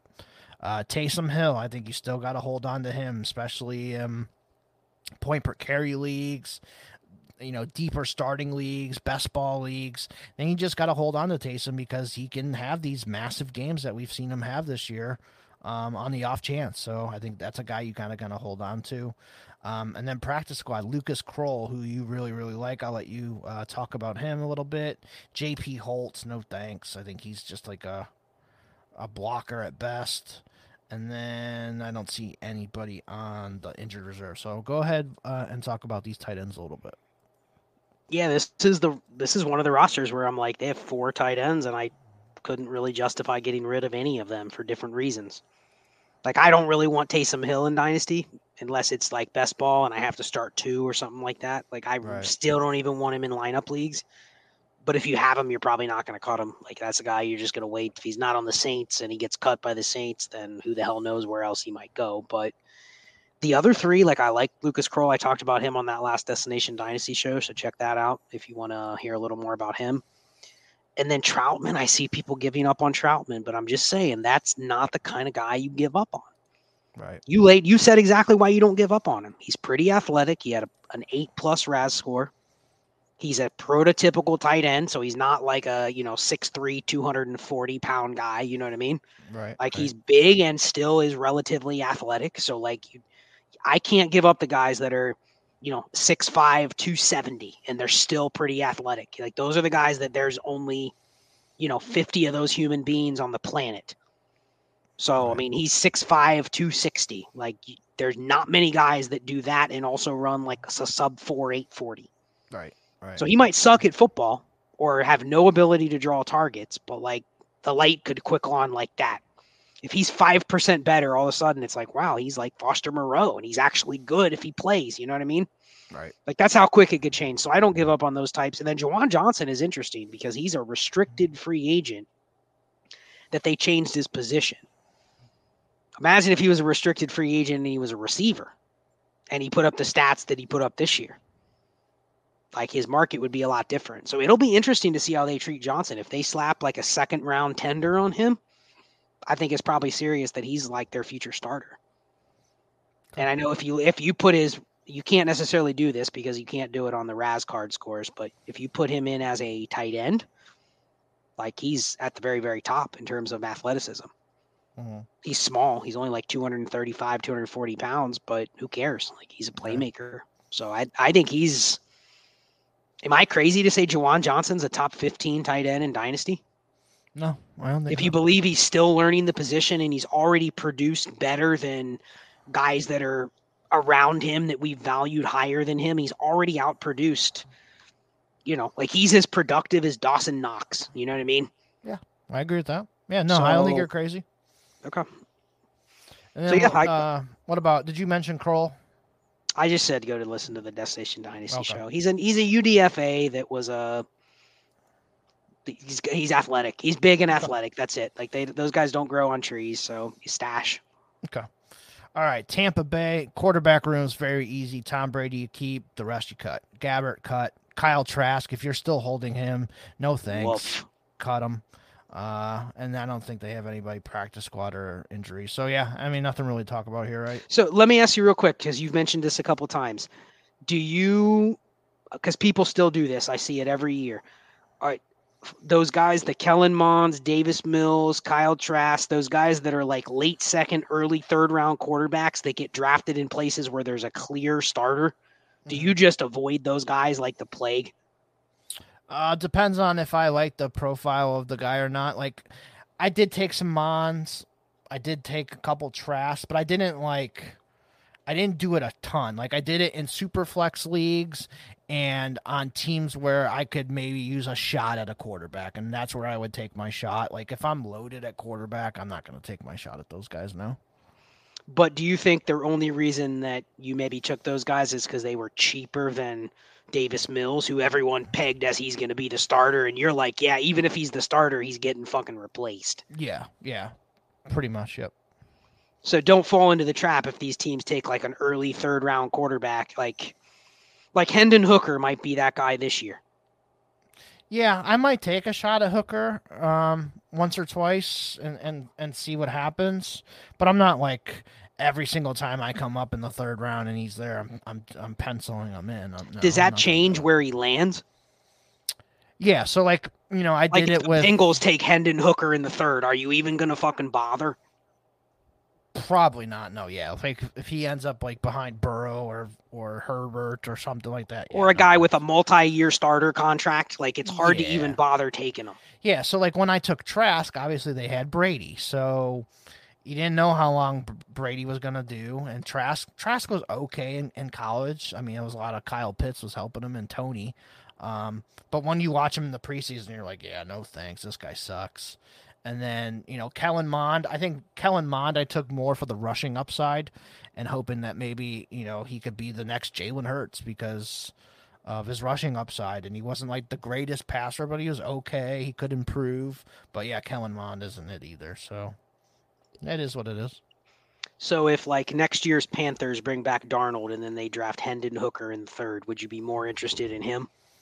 Yeah, for sure. And I think I think Hooker's a different case because I think a lot of people considered him a first round pick until his injury. So I think he could get that. He might go in the round two or three, um, and kind of redshirt for a year because of his injury. Um, but I think the that he was a first round type pick talent a lot of people thought of, I think that'll give me a little bit more uh, willingness to to draft him. Okay, so what if it's somebody a little different? What if it's like a third round, like Jaren Hall? Yeah, I, I, me and you have talked about this before in the past. If you're not like a top fifty draft pick, I'm not interested in you. So if he goes in the third, these third round quarterbacks, no. Like out outside of like the first three rounds of rookie drafts, I won't take you. The fourth rounds, the fifth rounds of my rookie drafts, you know, that's where I took Mike Sam Howells last year. I think I had th- three Sam Howells. I think one I picked up on waivers and two I drafted, and those are fourth round picks. Um, I'll use those picks if if they fall that far. If they don't, then I'm not taking them. It just feels like the Jaren Halls of the world. If he goes to a place where somebody could see where he could start this year, he'll be way overdrafted in our league. Yeah, yeah. I mean, like we look back on it, and you still saw even after the NFL draft, Malik Willis was still going in the first round of our drafts or high seconds, and you just even like Ridders were going in like the mid early second. Yeah, and you just look at it and you just set set that draft pick on fire. That's basically what it was. It was some people just have to learn, and you know, I don't know. Yep. All right, running back. So Leonard Fournette. Uh, not sure if he's a free agent. You can let me know. Uh, Rachaad White, obviously, he was their third round pick this year. He's looked pretty good this year. Obviously, you're keeping Fournette and White right now. Uh, Ke'Shawn Vaughn, I maybe this is his last year coming up um, with him. He'll probably still hang around. I've picked him up in a couple places just in case. Uh, he's a body, just like any of these other guys that we've kind of talked about. They're just a, a running back body. Uh, Giovani Bernard, I think his career is probably coming to a close here. He didn't even get on the field this year, and they had um, all these injuries and stuff. So, yeah, I'm not interested in Giovani Bernard anymore. I've seen him on some waiver wires already. Um, no, Patrick Laird is on their practice squad. No thanks. And that's it for no injured guys. So, yeah, go ahead with the running backs. Yeah, so uh, Ke'Shawn Vaughn has one more year left on his rookie deal. He's a free agent after 2023. Bernard is a free agent, so he'll be gone. Uh, Leonard Fournette is signed for two more years at 6.5 million a year. Fucking wolf. So now they can cut him after 2024 for no, well, 1.5 million dollar dead cap. 2023, they'd still have to eat five of his 6.5 million to cut him. So I think they just keep him unless they just blow things up. Yeah, or or they just, just say, why do we pay a running back at all and we just cut him and save the 1.5 million because we literally can find a replacement for like the same if, price. Yeah, like I don't know. That's like if Brady's gone and they just like have to settle for like Andy Dalton or Jordan Love or somebody like that. Like I don't even really want Fournette. I mean that that that's something to think about because you probably yeah. devalue him a little bit by the fact that he doesn't have the flexibility of free agency. Yeah. Like if there's another Leonard Fournette, I'd rather have the guy that has a chance to pick somewhere else, right? Yeah. Like he's kind of stuck. And it kind of hurts Rachaad White too, because if Fournette is still on the roster and then they don't have Tom Brady, I mean, I don't know how much you've looked into Rachaad White, but he's actually not any good. The only thing he's living on is the fact that Brady fucking throws it 50 times a game and dumps it down yeah. to the running backs 20 times a game. Like Rachaad White is a ter- has been a terrible running back. Now, part of it's the offensive line, but I think people saying Rachaad White is Tony Pollard, like I don't think he's even close. Right, right. So I think Rachaad White and and Fournette are guys I'm like, man, if I can re-roll those those spots, I'm fine with it. If I can re-roll Rachaad White for a second, I would do it. So that's it. Yeah, that's not not much else to say about the yeah. Tampa backfield. But then, what if they run it back with Brady? Then you're like, fuck, Rachaad White could catch 70 passes. Yeah, I mean, yeah, White's a guy that you're not gonna just get rid of, so he's gonna be on your roster. Uh, wide receiver. So obviously Godwin, you're still keeping really good receiver. Mike Evans. Um, you know, I don't know if he's even worth a first round pick anymore, but maybe a second and a third, two seconds, somewhere in that range. Julio Jones is probably teetering on roster clogger. He's probably in like at least the KJ Osborn range for now, but like if he doesn't have Tom Brady or somebody like I'm not even interested in him. Uh, Russell Gage, I think he's still he's in that KJ Osborn range as well. I'll still hold on to him. Um, unless it's like a very shallow roster league. Scotty Miller, Breshad Perriman, Deven Thompkins, uh, roster cloggers. I'm not keeping them. Kaylon Geiger, Tyler Johnson came back to their practice squad. Apparently, I didn't know that. That's interesting. Uh, but yeah, I'm not interested in any of those other guys. What about you? Nope, free agents: Julio Jones, Breshad Perriman, Scotty Miller. So I maybe yeah, they could bring gone. back Scotty Miller, maybe. It, but that seems like one of those guys that if he didn't have Brady, you wouldn't even know who it was. So right. I yeah, man, this this is one of the harder teams to evaluate because they have some good players. Like uh, you could tell me where I'm interested in Fournette, Evans, Godwin, and Rachaad White next year, and Cade Otton. I know we haven't even talked to the, about the tight ends, but then mm. you could also tell me where if Brady leaves and they just bring in like a lesser guy that throws it. You know, if they brought in like a guy like Tannehill, and he throws it 250 less times than Brady, Like, aren't all of these guys pretty much dead where their value is right now? Probably, yeah. I could see maybe Godwin is still okay, but but even rest... Godwin has been not that great. He's just living on the fact that Brady yeah. just dumps it down to him. Well, I th- I think what it is is Brady has been scared to get hit this year, so they have just thrown the ball. Just their a dot is like fucking terrible. Like they're not throwing the ball downfield at all. I'm sure some of it has to do with maybe Brady's arm strength has gone a little down, but I don't think it's really all that. I think it's more the offensive line has been banged up and he's afraid to get hit. Um, yeah, I don't know. That's kind of what I think of it. I think their their numbers could improve. It's not like not like Godwin and Evans can't go downfield anymore. They definitely let's roll it back with Jameis. I'd be fine with that. That'd be one of the ones where I'd be like, okay, yeah, let, I yeah. like these guys again. Yeah, fire them up. Yeah, that isn't Tampa a weird team. Like you just have no idea what they're gonna do. Super weird. Yep. Uh, tight end. So Cade Otton, that's a 2022 fourth round pick. Um, that's actually been really good this year. When I watched his uh, tape for college, I wasn't like that impressed, but he's definitely um, exceeded my expectations that I had. I think he's in that like tight end 20 18 range in dynasty. So a young tight end like Daniel Bellinger, that's that's did really good this year. So I'm interested in him. Cameron Brate, I think he's kind of on the end of his career. I I just drop him unless it's like two tight end league or super high premium. Ko Kieft, another second round or sixth round pick that they drafted. Uh, I think he's kind of just like an H back blocker type. Nothing I'm special in, or real special there.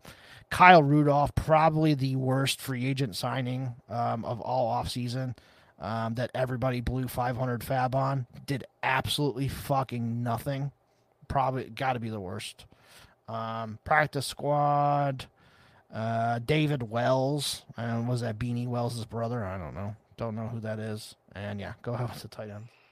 Yeah, it's just Cade Otton. Every other one's a roster clogger. So I mean, he's Perfect. he's another one of those where like don't overvalue him because he had a good rookie year because this could be his best year that he has in his whole rookie contract. like he's he's solid, but that's it. All right, the one that I said will be the fastest. Cardinals quarterbacks: Kyler Murray, Colt McCoy cut, David Blough cut, Trace McSorley, the worst fucking thing I've ever seen in my life. Agree. Awesome, thank you.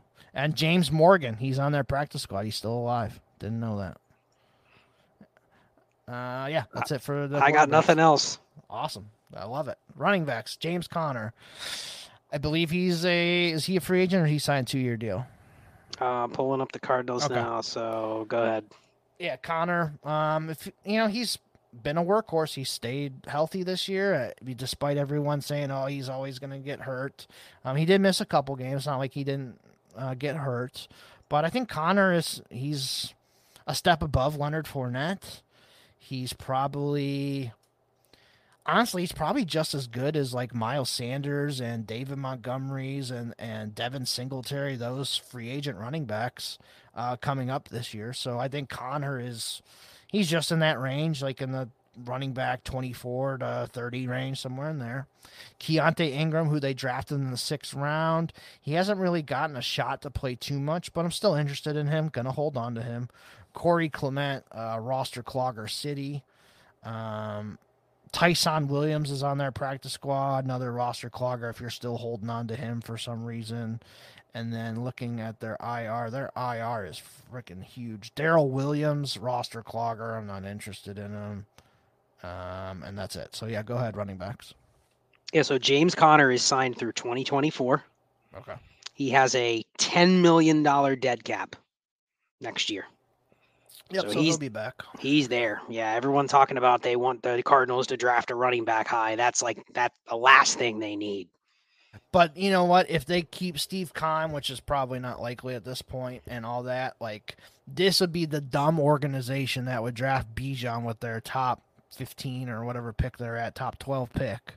Um, I mean, they need like they six other positions. Yeah, but this would be the team that would do something stupid like that if they kept the same regime and ruin it for everybody. Yes, exactly. Yeah. So Conner's there. He's a free agent after 2024, but they can cut him in 2024 before the season for two million. Uh, there are other free agents. You already mentioned a couple of them.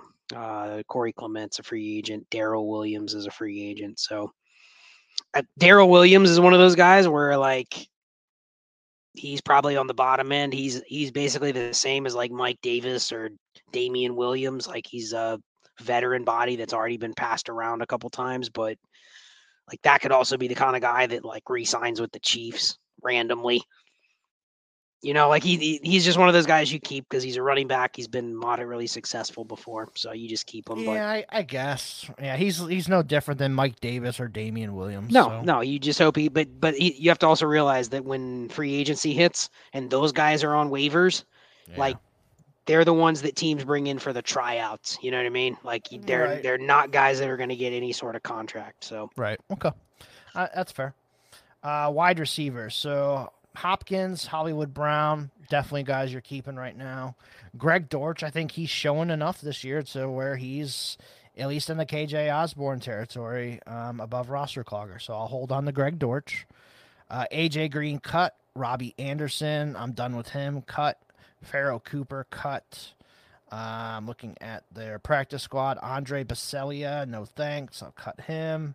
Uh, Javon Wims, he's bounced around from 17 different teams. No thanks.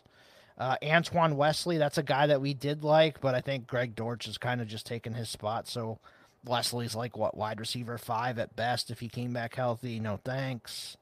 Um, and then obviously Rondale Moore. So Rondale Moore, you're, you're going to keep as well, and you know him and Dortch will. I don't want to say battle it out. I think Rondale Moore has that spot, but um, with the injury history of some of these guys, Dortch could at least be useful at some point as well. Yeah, I think Rondale's one of those re-roll guys that I would move. Right, I agree. For any, if I, I mean, I could take any of the top ten receivers in this year's class. I'd probably rather have him than him. Um, Robbie Anderson will be cut. He's a he is signed through next year, but it's a zero dollar dead cap, so I can't imagine they would bring him back. AJ Green's a free agent. Uh, Greg Dortch is a restricted free agent. So that will be interesting to see if they're willing to put any sort of value on him. That'd be a guy, if they try to go too cheap with him, someone may step in and sign him for a couple million.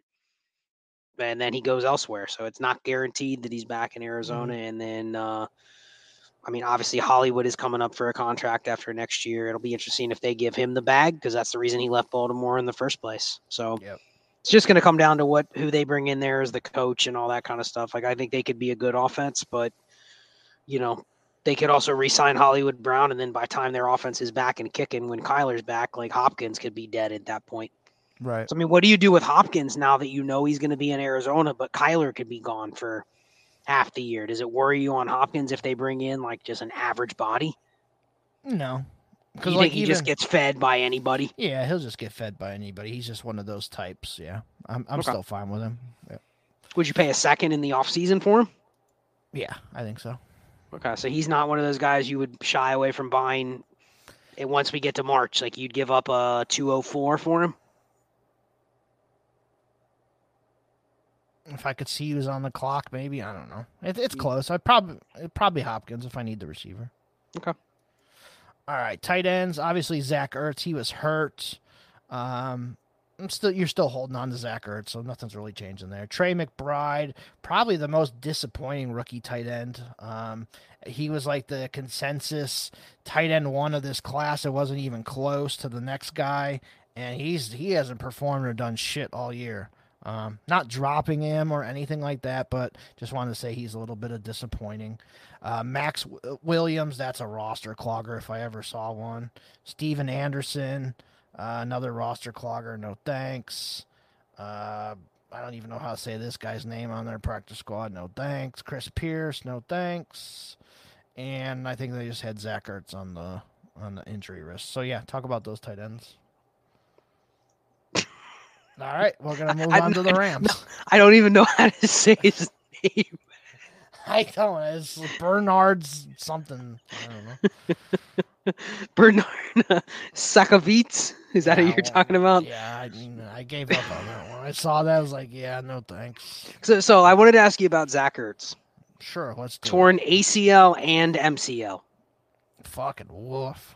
So, I mean, any third, is he gone? Yeah, I think that's fair. Because doesn't it feel like he's a guy that could just retire? He could, yeah or he shows up next year, or he battles along, Yeah, he or he shows up next year and he's the starter and he smashes, and you're like, holy yeah. shit, he recovered. I never thought he would. Yeah, he'll pull a Logan Thomas. Yeah, I could see it. Yeah, I mean, he is under contract, so I mean, I could see him showing up next year, and just because he shredded his knee doesn't mean he's not. He can't get any fucking slower. yeah, that's true. I mean, so as long as he knows how to find like a zone and get in space, like he can still get right, 70 right. catches. Right. So yeah, he's but he's one that yeah, he shredded his knee. I know they were really coy about his injury, but then they were like, yeah, it was bad. So we'll yeah. see with him. All right, on to the Rams. So quarterbacks, obviously Matt Stafford. Oh. You're holding on to Matt Stafford still, but yeah, his uh, his value has tanked a little bit. I think he's pro. I think Stafford, if you know, if McVay stays there and all that, he could be a sneaky little buy this offseason and, and just hope he returns to full health. Because um, he still has Cooper Kupp and and some of these guys, you know, they're gonna. This is an aggressive team. They're gonna make some aggressive moves.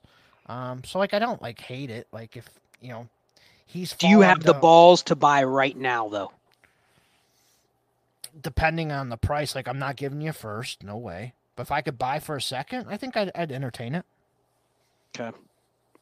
So a 23 second, 205, and a 24 second. You got to give up both picks. No, I don't think I would do that right now. Okay. So you you'd want to see before you paid more, you'd want to see that McVay comes back. Because I, I, think I'd if McVay doesn't come back, third. I think Stafford did. I don't know if Stafford wants to play for a late right. up coach. Right, I agree with that. Yeah, I think a lot of it depends on what McVay does. I agree. Um, then the other quarterbacks, Baker Mayfield. Obviously, he's had a couple uh, decent week stretch here. He's at least earned uh, a possible another starting job, um, either with the Rams here if Stafford retires, or maybe the backup for the Rams, or another starting job somewhere else. So I think Baker Mayfield, you still got to hold on to. There's a little bit of hope there. John Wolford and Bryce Perkins, if you still have them, they're roster cloggers. Go ahead um, and dump those guys. And Case Cookus, never fucking heard of him. Uh, he's on their practice squad apparently, and not seeing anybody else that's hurt. But yeah, uh, anything on Baker and those guys? Well, I just want to ask you, what are you doing with Baker if he re-ups with the Rams? But they also keep Stafford and McVay. Would you still pay for Baker? Um, I'm not, I'm not giving you a second. I'll give you a third. Okay. But yeah, that's probably. I mean, do you think long term that's better for Baker to stay there for another year with the Rams, or do you think it's better that he tries to go hit free agency? Because this is he's going to get one more chance. If he goes somewhere else and is a train wreck, then he'll never get another shot. Yeah, I think he's. um Like, is he better off taking a year off and literally st- sticking with McVay and Stafford and just kind of like trying to because I bet you he can learn a lot from those two guys, yeah, and then he could he could emerge like as a, a good quarterback again. Yeah, I agree with that. Yeah, I don't think you're off base on that at all. All right, next uh, running backs. Yeah, running back. So Cam Akers, man, he's had a fucking up and down year from the pit of hell to now he's might be winning people fantasy championships. Kind of crazy to think about, honestly. To the the team was going to cut him because he didn't want to be there, and now they're giving him like a fucking monster workload. Yeah, because they literally have nobody else. So, yeah, really crazy. Uh, Kyren Williams, I think you still got to hold him, but man, like, I don't know if it's because the offensive line is so bad that he just doesn't have any room to do anything, and he can't like they're not utilizing him as like the pass catcher too much. You still got to hold on to him, but like my thoughts about him have kind of de- definitely lowered. Uh, Ronnie Rivers, I, he's always sucked. I didn't think he was any good at all, but I have seen him on a lot of waiver wires, and I haven't picked him up. So maybe you're different than me on that. No, nope. I skip over him. I cut every share, him. and I just skip. He's one of those blind spots where we're both like, if we're wrong and he makes a team, go for it. Okay. Malcolm Brown, too old. Like, I'm not interested in him. He gets he gets passed around the league too. Not interested in him. And then anybody on the IR, I'm not seeing anybody. So, any thoughts on the rest of those guys? No, I mean I think they probably with their their cap situation and their draft picks, like honestly, I think they just roll in next year with Cam Akers. Yeah. As long as that relationship is mended, I don't see why he's a, why not. He's a running back. You know, he's right. Maybe he doesn't stay there after next year. They're they're certainly not giving him another contract, but Like they can just why would they have they have no motivation to dump him as long as he's fine with whatever he's getting, then fine. Kyren Williams kind of just feels like one of those guys that he's he's he doesn't have the greatest combo of what you're looking for, right? Like he's requ- he's absolutely going to require a quarterback that'll check the ball down. Yeah. Because he's small and slow. So what does he bring to the table? Nothing. So like he needs a quarterback that's like, oh, let me throw it to this guy, and they have to play him all the time on third down. He hasn't even been playing all the third downs. So like, what is he? Yeah. Like I can definitely see the Rams being a team that brings in a, like they tried to do it with Sony Michel. But I can see them bringing in another like, like this would be the team that brings in like a D'Onta Foreman for a million bucks, and he mm-hmm. just blows past somebody like Kyren Williams. You know what I mean? Right, right. Okay. So I, I think Kyren Williams is one of those guys. Like he's almost not even a body that I'm interested in, but you got to keep him. Yep, I agree with that. All right, wide receivers. Obviously, Cooper Kupp. You're keeping him. Uh, hopefully, you're praying Stafford comes back so they have that connection. Allen Robinson has just fallen off the face of the earth. Like I don't even know if he's worth a second anymore. He's probably only worth a third. Um, in most spots. So you kind of just got to hold on to him and, and hope he rebounds. Van Jefferson, he's teetering on the roster clogger territory. I'd like him a little bit better with a real quarterback like Stafford. Um, but yeah, nothing special there. Skowronek, I think I've cut him. I cut him when Stafford went down, and I just didn't care. Even though he had some decent games after that, I just didn't care. So he was a roster clogger for me. Tutu Atwell, roster clogger. He hasn't done anything in two years. I know you'll laugh at me, Lance mm. McCutcheon still the preseason All Star. I have him still on a couple deep rosters, but he's probably a roster clogger. Brandon Powell, Austin Trammell, roster cloggers.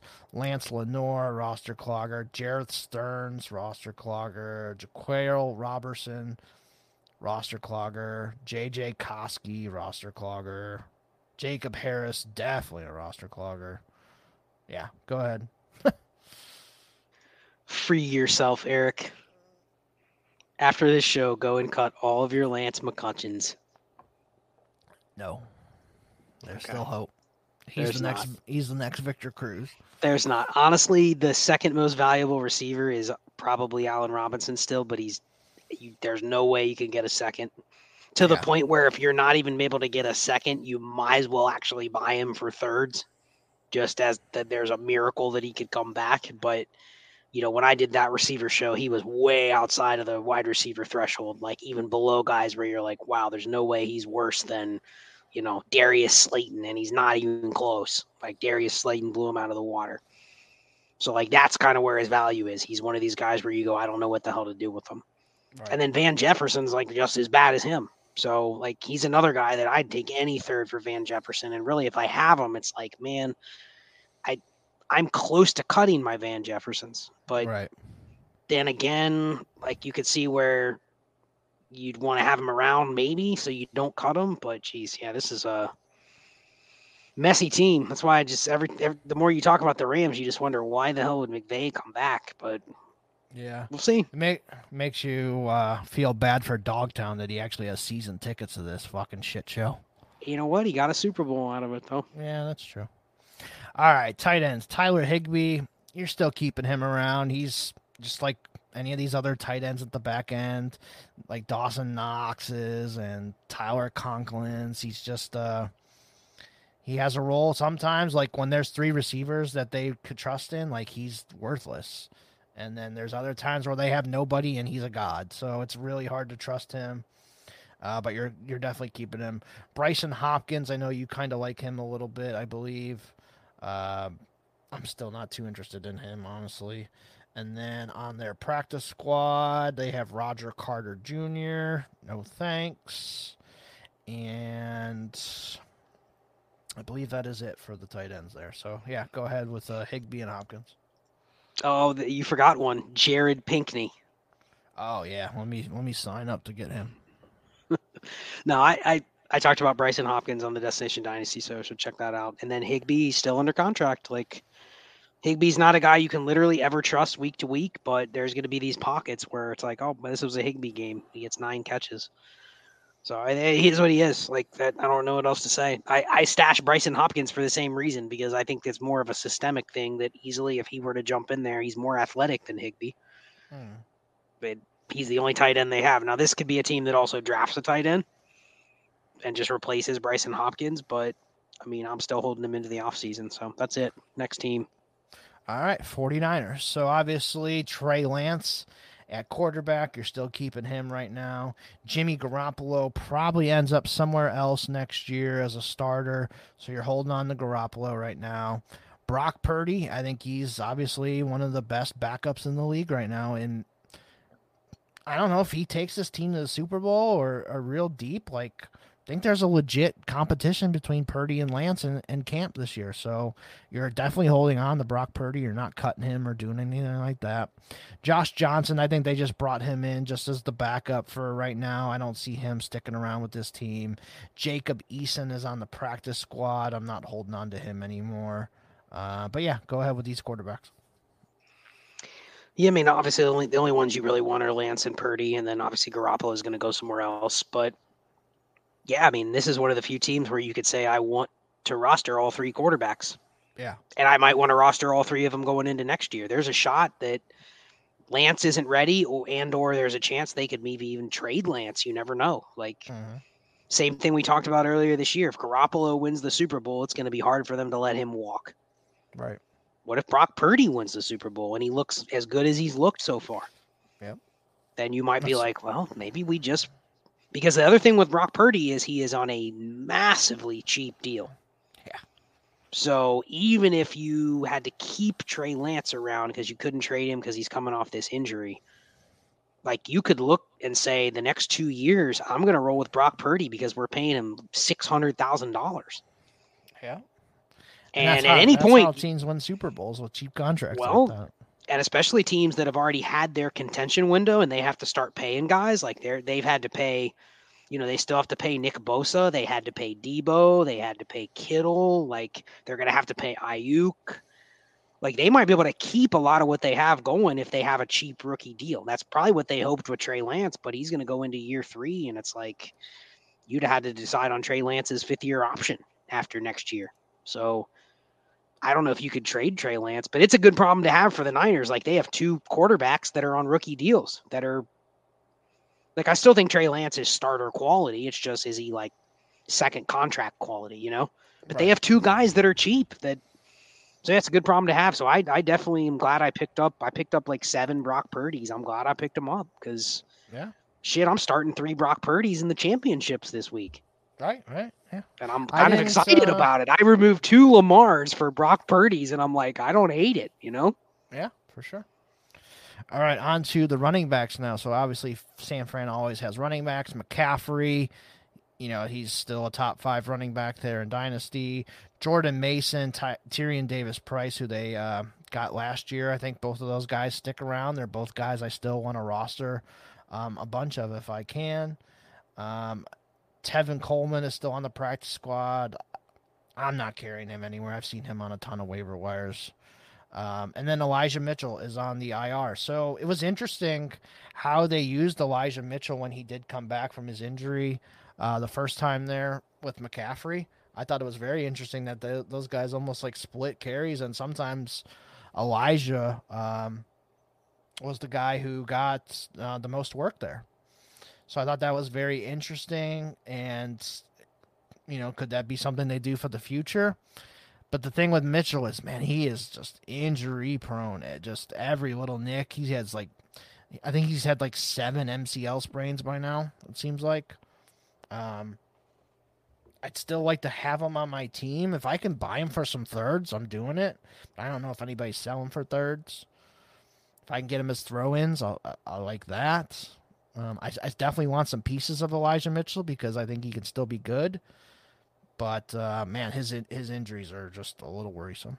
Yeah, the Niners' backfield is interesting because like they have three guys on rookie contracts that are still guys I want. You know, I want TDP, I still want Jordan Mason, I still want Elijah Mitchell, and then obviously you have McCaffrey. So like this just feels like another one of those backfields that just has guys you just keep, but you I have no clue how they're going to be used or what their roles are going to be, but you kind of just want to have all of them as bodies. So I don't really know what else to say with those four, but I I kind of want all three of the guys behind McCaffrey. So right, okay. Uh, wide receiver. So I think obviously Deebo and Aiyuk, you still want to keep those guys. Honestly, I think rest of these guys might be roster cloggers. Ray Ray McCloud, Jauan Jennings, I guess you could maybe consider him in like the KJ Osborn tier, but probably a roster clogger. Danny Gray, he hasn't done shit this year. I figured he'd have a little bit more an impact and just hasn't. I still like the talent, but I could see if you if you needed to cut him. Dazz Newsome, Willie Snead on the practice squad, no thanks. Tay Martin on the practice squad, no thanks. Jordan Matthews, I can't believe he's still in the league, no thanks. And that's it for the receivers. Anything you got? You know, I Jauan Jennings was one of those guys that kind of was a at the roster clogger range where I'm okay rostering him, but that's that's basically it. Yeah, he is like on the KJ Osborn range where I'll carry him into the offseason, but that's really it. So like I, I, haven't just blanket cut him everywhere. So that's that's a lot for me when you're talking about receivers in this range. Um, tight ends. Uh, this is easy. George Kittle. The rest are roster cloggers. Tyler Kroft, Charlie Woerner, Ross Dwelley, no thanks on any of those guys. Um, and I don't even see anybody else on the uh, practice squad yeah. or anything. So Kroft and Dwelley are free agents, so they'll be gone. They'll probably. This is a team I can see drafting another guy, trying to hit on like the next Kittle. You know, get another like a mm-hmm. backup with like Kittle that's athletic. They tried that with Charlie Woerner. I think they probably end up doing it again. So that's it. Maybe we can move on to the last team. All right, and Scott's favorite team, the Seattle Seahawks. Yeah, you just love how they how they run their team. Got to change their stripes. I I was wrong about them this year. I think the whole entire dynasty community was wrong about them. So we got to adapt. Yep. All right. So quarterbacks, obviously Geno Smith. He is a free agent. He's going to be bag chasing. Do not blame the man at all. He's had a hell of a season, a lot better than anybody ever thought. Um, so yeah, good for him. I hope he gets the big bag, and and I, honestly, I hope he comes back to this team because I think he's good for them. Uh, Drew Lock, he's been awful. I've seen him cut in some leagues. I'm not holding him anymore. I don't think he's any good. Um, and then on the uh, practice squad is Sean Mannion. I'm not interested in him. He's a roster clogger, and I've not seen anybody on the reserve. So yeah, go ahead with the running or quarterbacks. Yeah, Drew Lock literally hasn't played, so he doesn't make the cut of a guy I would keep. And then Geno Smith, yeah, I I think he is what he is. He's going to be on a, a, short leash wherever he goes, but he's going to get a, a, decent shot somewhere, whether it's Seattle or whether it's another team. So I think he is what he is in Dynasty. People probably want at least a second, if not more. Mm-hmm. But if you told me you bought him for a second, I wouldn't be like, it's stupid. So he All is right. what he is. All right. Running back. So obviously, Kenneth Walker is one of the top five to 10 Dynasty running backs right now. He's a keeper. Travis Homer, um, I believe this is going to be his final year there. They could re up him for a cheap deal, wouldn't shock me, but he's just a jag. Honestly, I'm not not somebody I, I really look forward to keeping. He's I've seen him on some waivers as well, but yeah, I'm not not too interested in DeeJay Dallas. I do like a little bit still. Um, I think he probably stays with this team to finish out his rookie deal. Um, I'll hold on to him in a couple spots here um, in deeper leagues. Godwin Igwebuike, he was uh, with the Lions last year, caught on with the Seahawks here at the end of the year.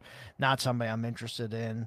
Uh, Darwin Thompson, Tony Jones Jr., and Wayne Gallman are all on the practice squad right now. Darwin hasn't sniffed the, the backfield even with all their injuries, so Darwin is on waivers everywhere.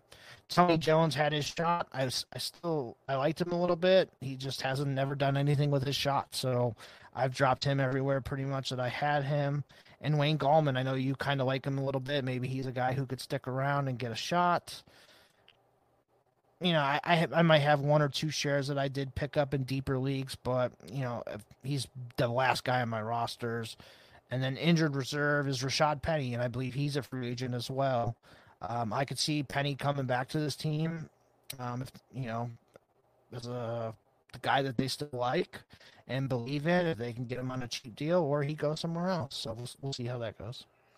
Yep, I'm with you with Gallman. Like he's the last guy on your team. If you literally don't have anybody else, you could do worse. That's a guy that's made teams before. Just because he took a year off doesn't mean he can't play. Just means it's never the right time. Sometimes those guys come out of nowhere, and it's like, wow, he took a year off, and now he's back on a depth chart. Um, I'm interested in getting a lot of Penny if he's dirt cheap because people just assume he's going to get injured. I don't care if he got injured last year. If I can get him even cheaper as a throw in next year, you know he's a decent player he just can never stay healthy. But who cares if he's right. down in the third round or lower price range? I don't care if he can't stay healthy. I don't expect him to stay healthy. I expect him to give me. He gives me one start. That's more than probably what I had to pay. Yep. So I'm definitely feels, collecting some pennies.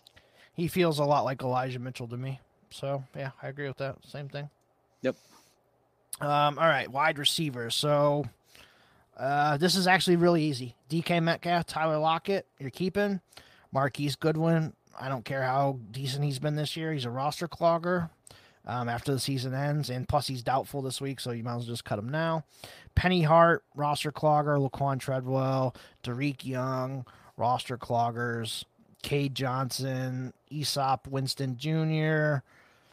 Um, see if there's anybody else. D'Wayne Eskridge Thompson, on IR, gone. Yeah, D'Wayne Eskridge, definitely a roster clogger. Like, if you look up in the dictionary at the fucking definition of roster clogger, it probably has D'Wayne Eskridge's picture right next to it.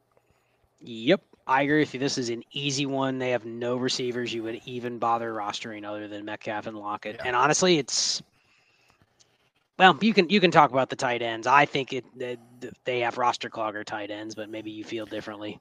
I like Fant still. Um, obviously, you gotta just trust the, you know, the pedigree that he has. I mean, I know they still use three tight ends. Like if it was just Fant, I think he'd definitely have a lot more appeal to people. But they do use three tight ends. It sucks, I know, but it is what it is.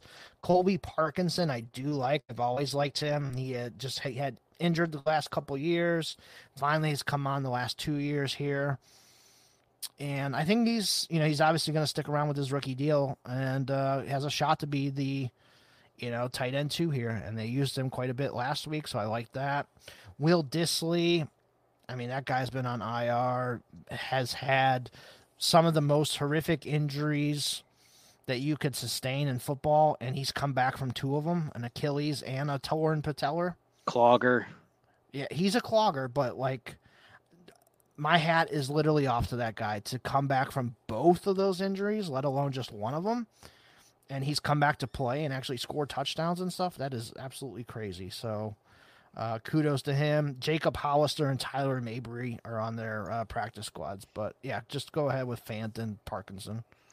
No, I mean I, everyone's off of Fant because it's like, oh, he's never been as good as what you thought he would be. But he might and he might not be, but that doesn't mean like I'm still he's probably my highest rostered tight end of players that are actually like relevant that aren't right. just like stashes. So I'm I'm still in on buying more fan. I don't really care where he's at. Parkinson it, he's he's big, but he's really not athletic at all. So I I don't mm-hmm. roster Parkinson just because he's I mean he's like got a six RAS score and he's really slow. The only thing he's got going for him is he's big. So right yeah, I'm I'm good without Parkinson's. That's why I said they're roster cloggers. But you will see people with Parkinson and uh, and Dissly still on teams. So oh yeah, for sure.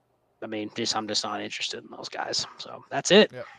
That is it. Our uh, our depth chart porn is done for the for the season. Hopefully, this guy uh, guide helps you with um, your roster decisions here before uh, waivers close out and helps you get a head start on that because this is actually one of the fun parts that both me and Scott enjoy is like after the season here, clearing out some of these roster clogger guys and just scouring through that waiver wire and just finding you know hidden gems possibly that could help you for next year. So um, it's definitely one of the parts I enjoy. I think you agree.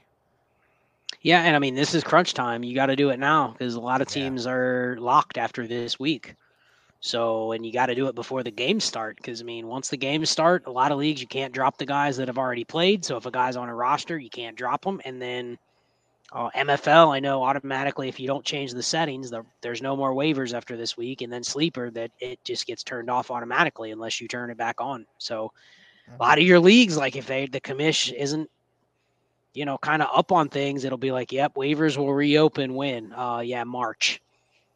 Shit, I didn't drop Marquise Goodwin. You know what I mean? Like just dump yeah. him now. Literally go in and cut him for anybody that's like young. Or if you're in Ways leagues, not till August. Wait, you gotta change that if you're listening. If you made it this far, buddy, you gotta change that. Yeah, if Way's listening to this, yeah, wait. I know he does it before the draft. But he wants to keep some of those guys in for the draft. I get that. I don't mind leagues that has some free agents in the draft, but to not open the post draft waivers until August, yeah, like preseason, nah, man, that's I, I, I check out of those leagues. Yeah, you know, pretty quickly. So yeah, I'm, the more flexibility, the better. But if you don't have the flexibility, you you got to go through your team and be like, okay, this player, this player, this player. What is the path in two months where he'll have any semblance of value? Right. And value, I mean, like, okay, he's a running back. Okay, he can make a team. Okay, someone might give me something for him. If it's Marquise Goodwin or those types of guys, like, rip off the band aid. That's all I'll say. Yep. All right, yeah, do America's favorite game real quick and then get out of here. Yeah, it's been a marathon, but yeah, let's roll. It's America's audiobook, as Brandon coined it. All right, so I, I figured uh, since Christmas just ended, we'll do another Christmas themed one. What was uh, your favorite Christmas gift you've ever gotten or given? Ever. Yeah. So ever, not this year, ever. Yeah, ever. Oh man honestly, I'm gonna probably go all the way back to. I have two that stick in my mind, and they're both like kind of mundane gifts, or people be like, "Oh, that's not that special."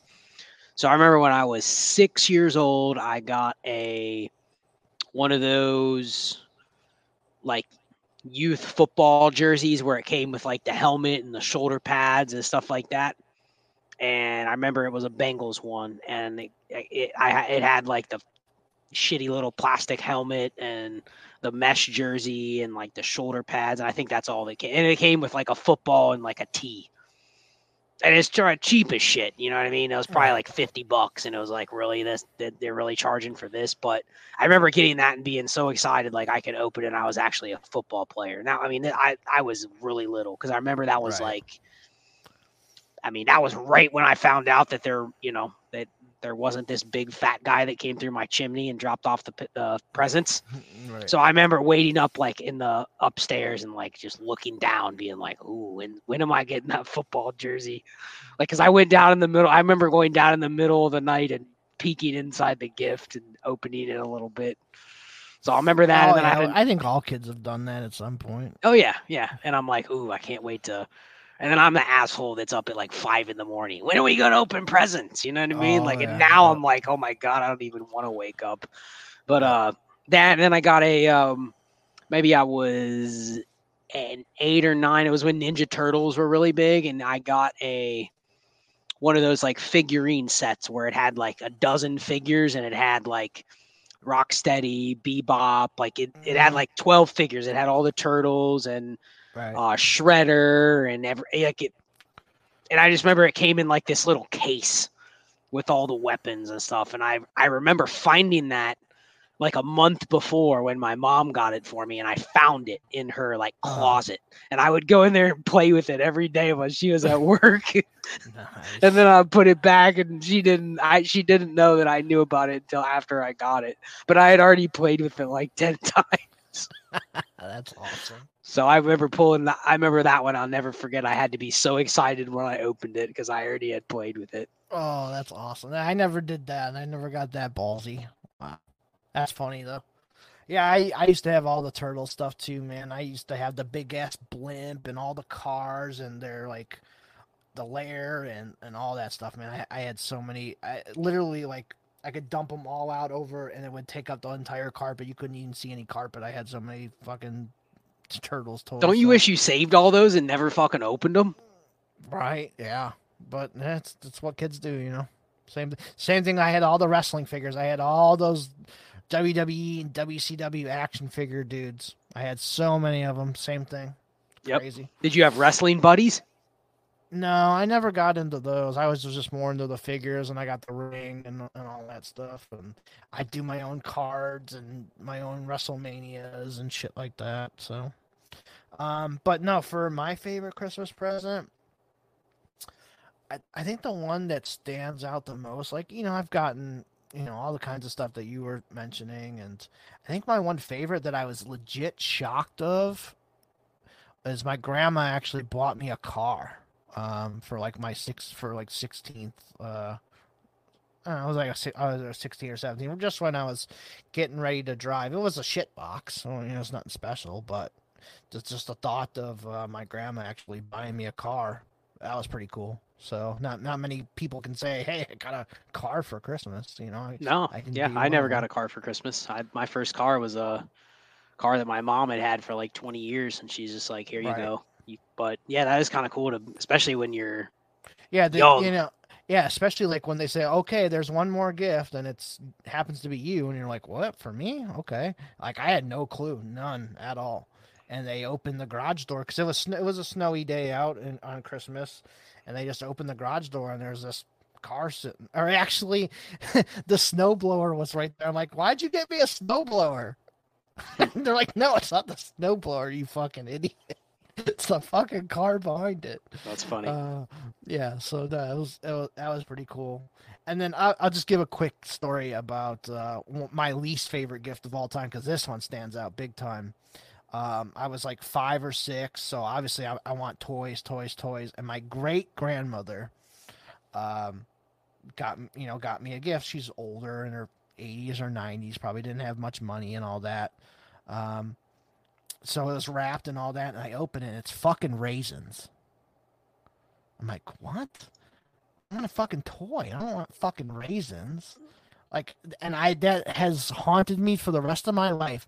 I have seriously, since that day, I've never eaten like a box of like Sun-Maid raisins. Like I'll eat them like like the cookie, the raisins and cookies and stuff. But I've seriously that traumatized me for the rest of my life that I got fucking raisins for Christmas and I haven't eaten them since, other than in cookies. Yeah, wow, that's I, I wouldn't even think that's almost like, oops, I forgot to get Eric a present, so let me just go over in the fucking right. pantry. I mean, it's, it's, an, it's an older lady. She was in her 80s or 90s. Yeah, or right. Whatever. She forgot to get you a present, so let me go over in my pantry. Oop, I got a I got a couple boxes of raisins here. Let me just give them those. Yeah, it was like it was like six packs. So it was like you know one of those ones. But I'm like, I opened it and I looked. I'm like, raisins? Like, where's the toy? Where's you know something? What the fuck, raisins? Yeah. so yeah, that that is funny. Oh yeah. All right. Well, this marathon episode is over. If you made it this far, uh, thank you for listening. Hope you guys have a had a Merry Christmas and all that. Hope you guys have a great New Year. Hopefully, uh, 2023 is a lot better for all of us. Uh, if you're still in some fantasy championships, hopefully you guys win that this week too. I know I'm in 11 of them. Scott's in a bunch as well that we mentioned at the beginning of the show. So hopefully we win all that this weekend and uh, bring home all that money. So for uh, I'm Eric Vanek NFL on Twitter. Follow the show at America's Game Pod on Twitter as well. And then Scott, close it out. Maybe talk about what you got on Destination Dynasty this week. Yep, one more episode of uh, off-season strategy stuff, which you just got three hours of talking about NFC players, but uh, will be the last in episode of that before we start live streaming, and then uh, yeah, you can find me at Charles Chill FFB on Twitter. And uh, thanks to everybody for hanging in with another marathon. It's probably going to end up being a little over three hours once we get it all cut and and shipped out. So this is the week. Like I'll just leave it with this. Make sure if you do one thing with your dynasty teams this week and you are not in the, the championship, just glance at your roster. Forget about if you have perfect roster construction, but literally do what you can on waivers because it could be – a 3% edge that you wish you would have done in three months. Right. When, you know, you have an extra roster spot or you have a player that, you know, puts you closer to where you want to be next year. So best of luck to everybody in the championships, and we'll see you next week.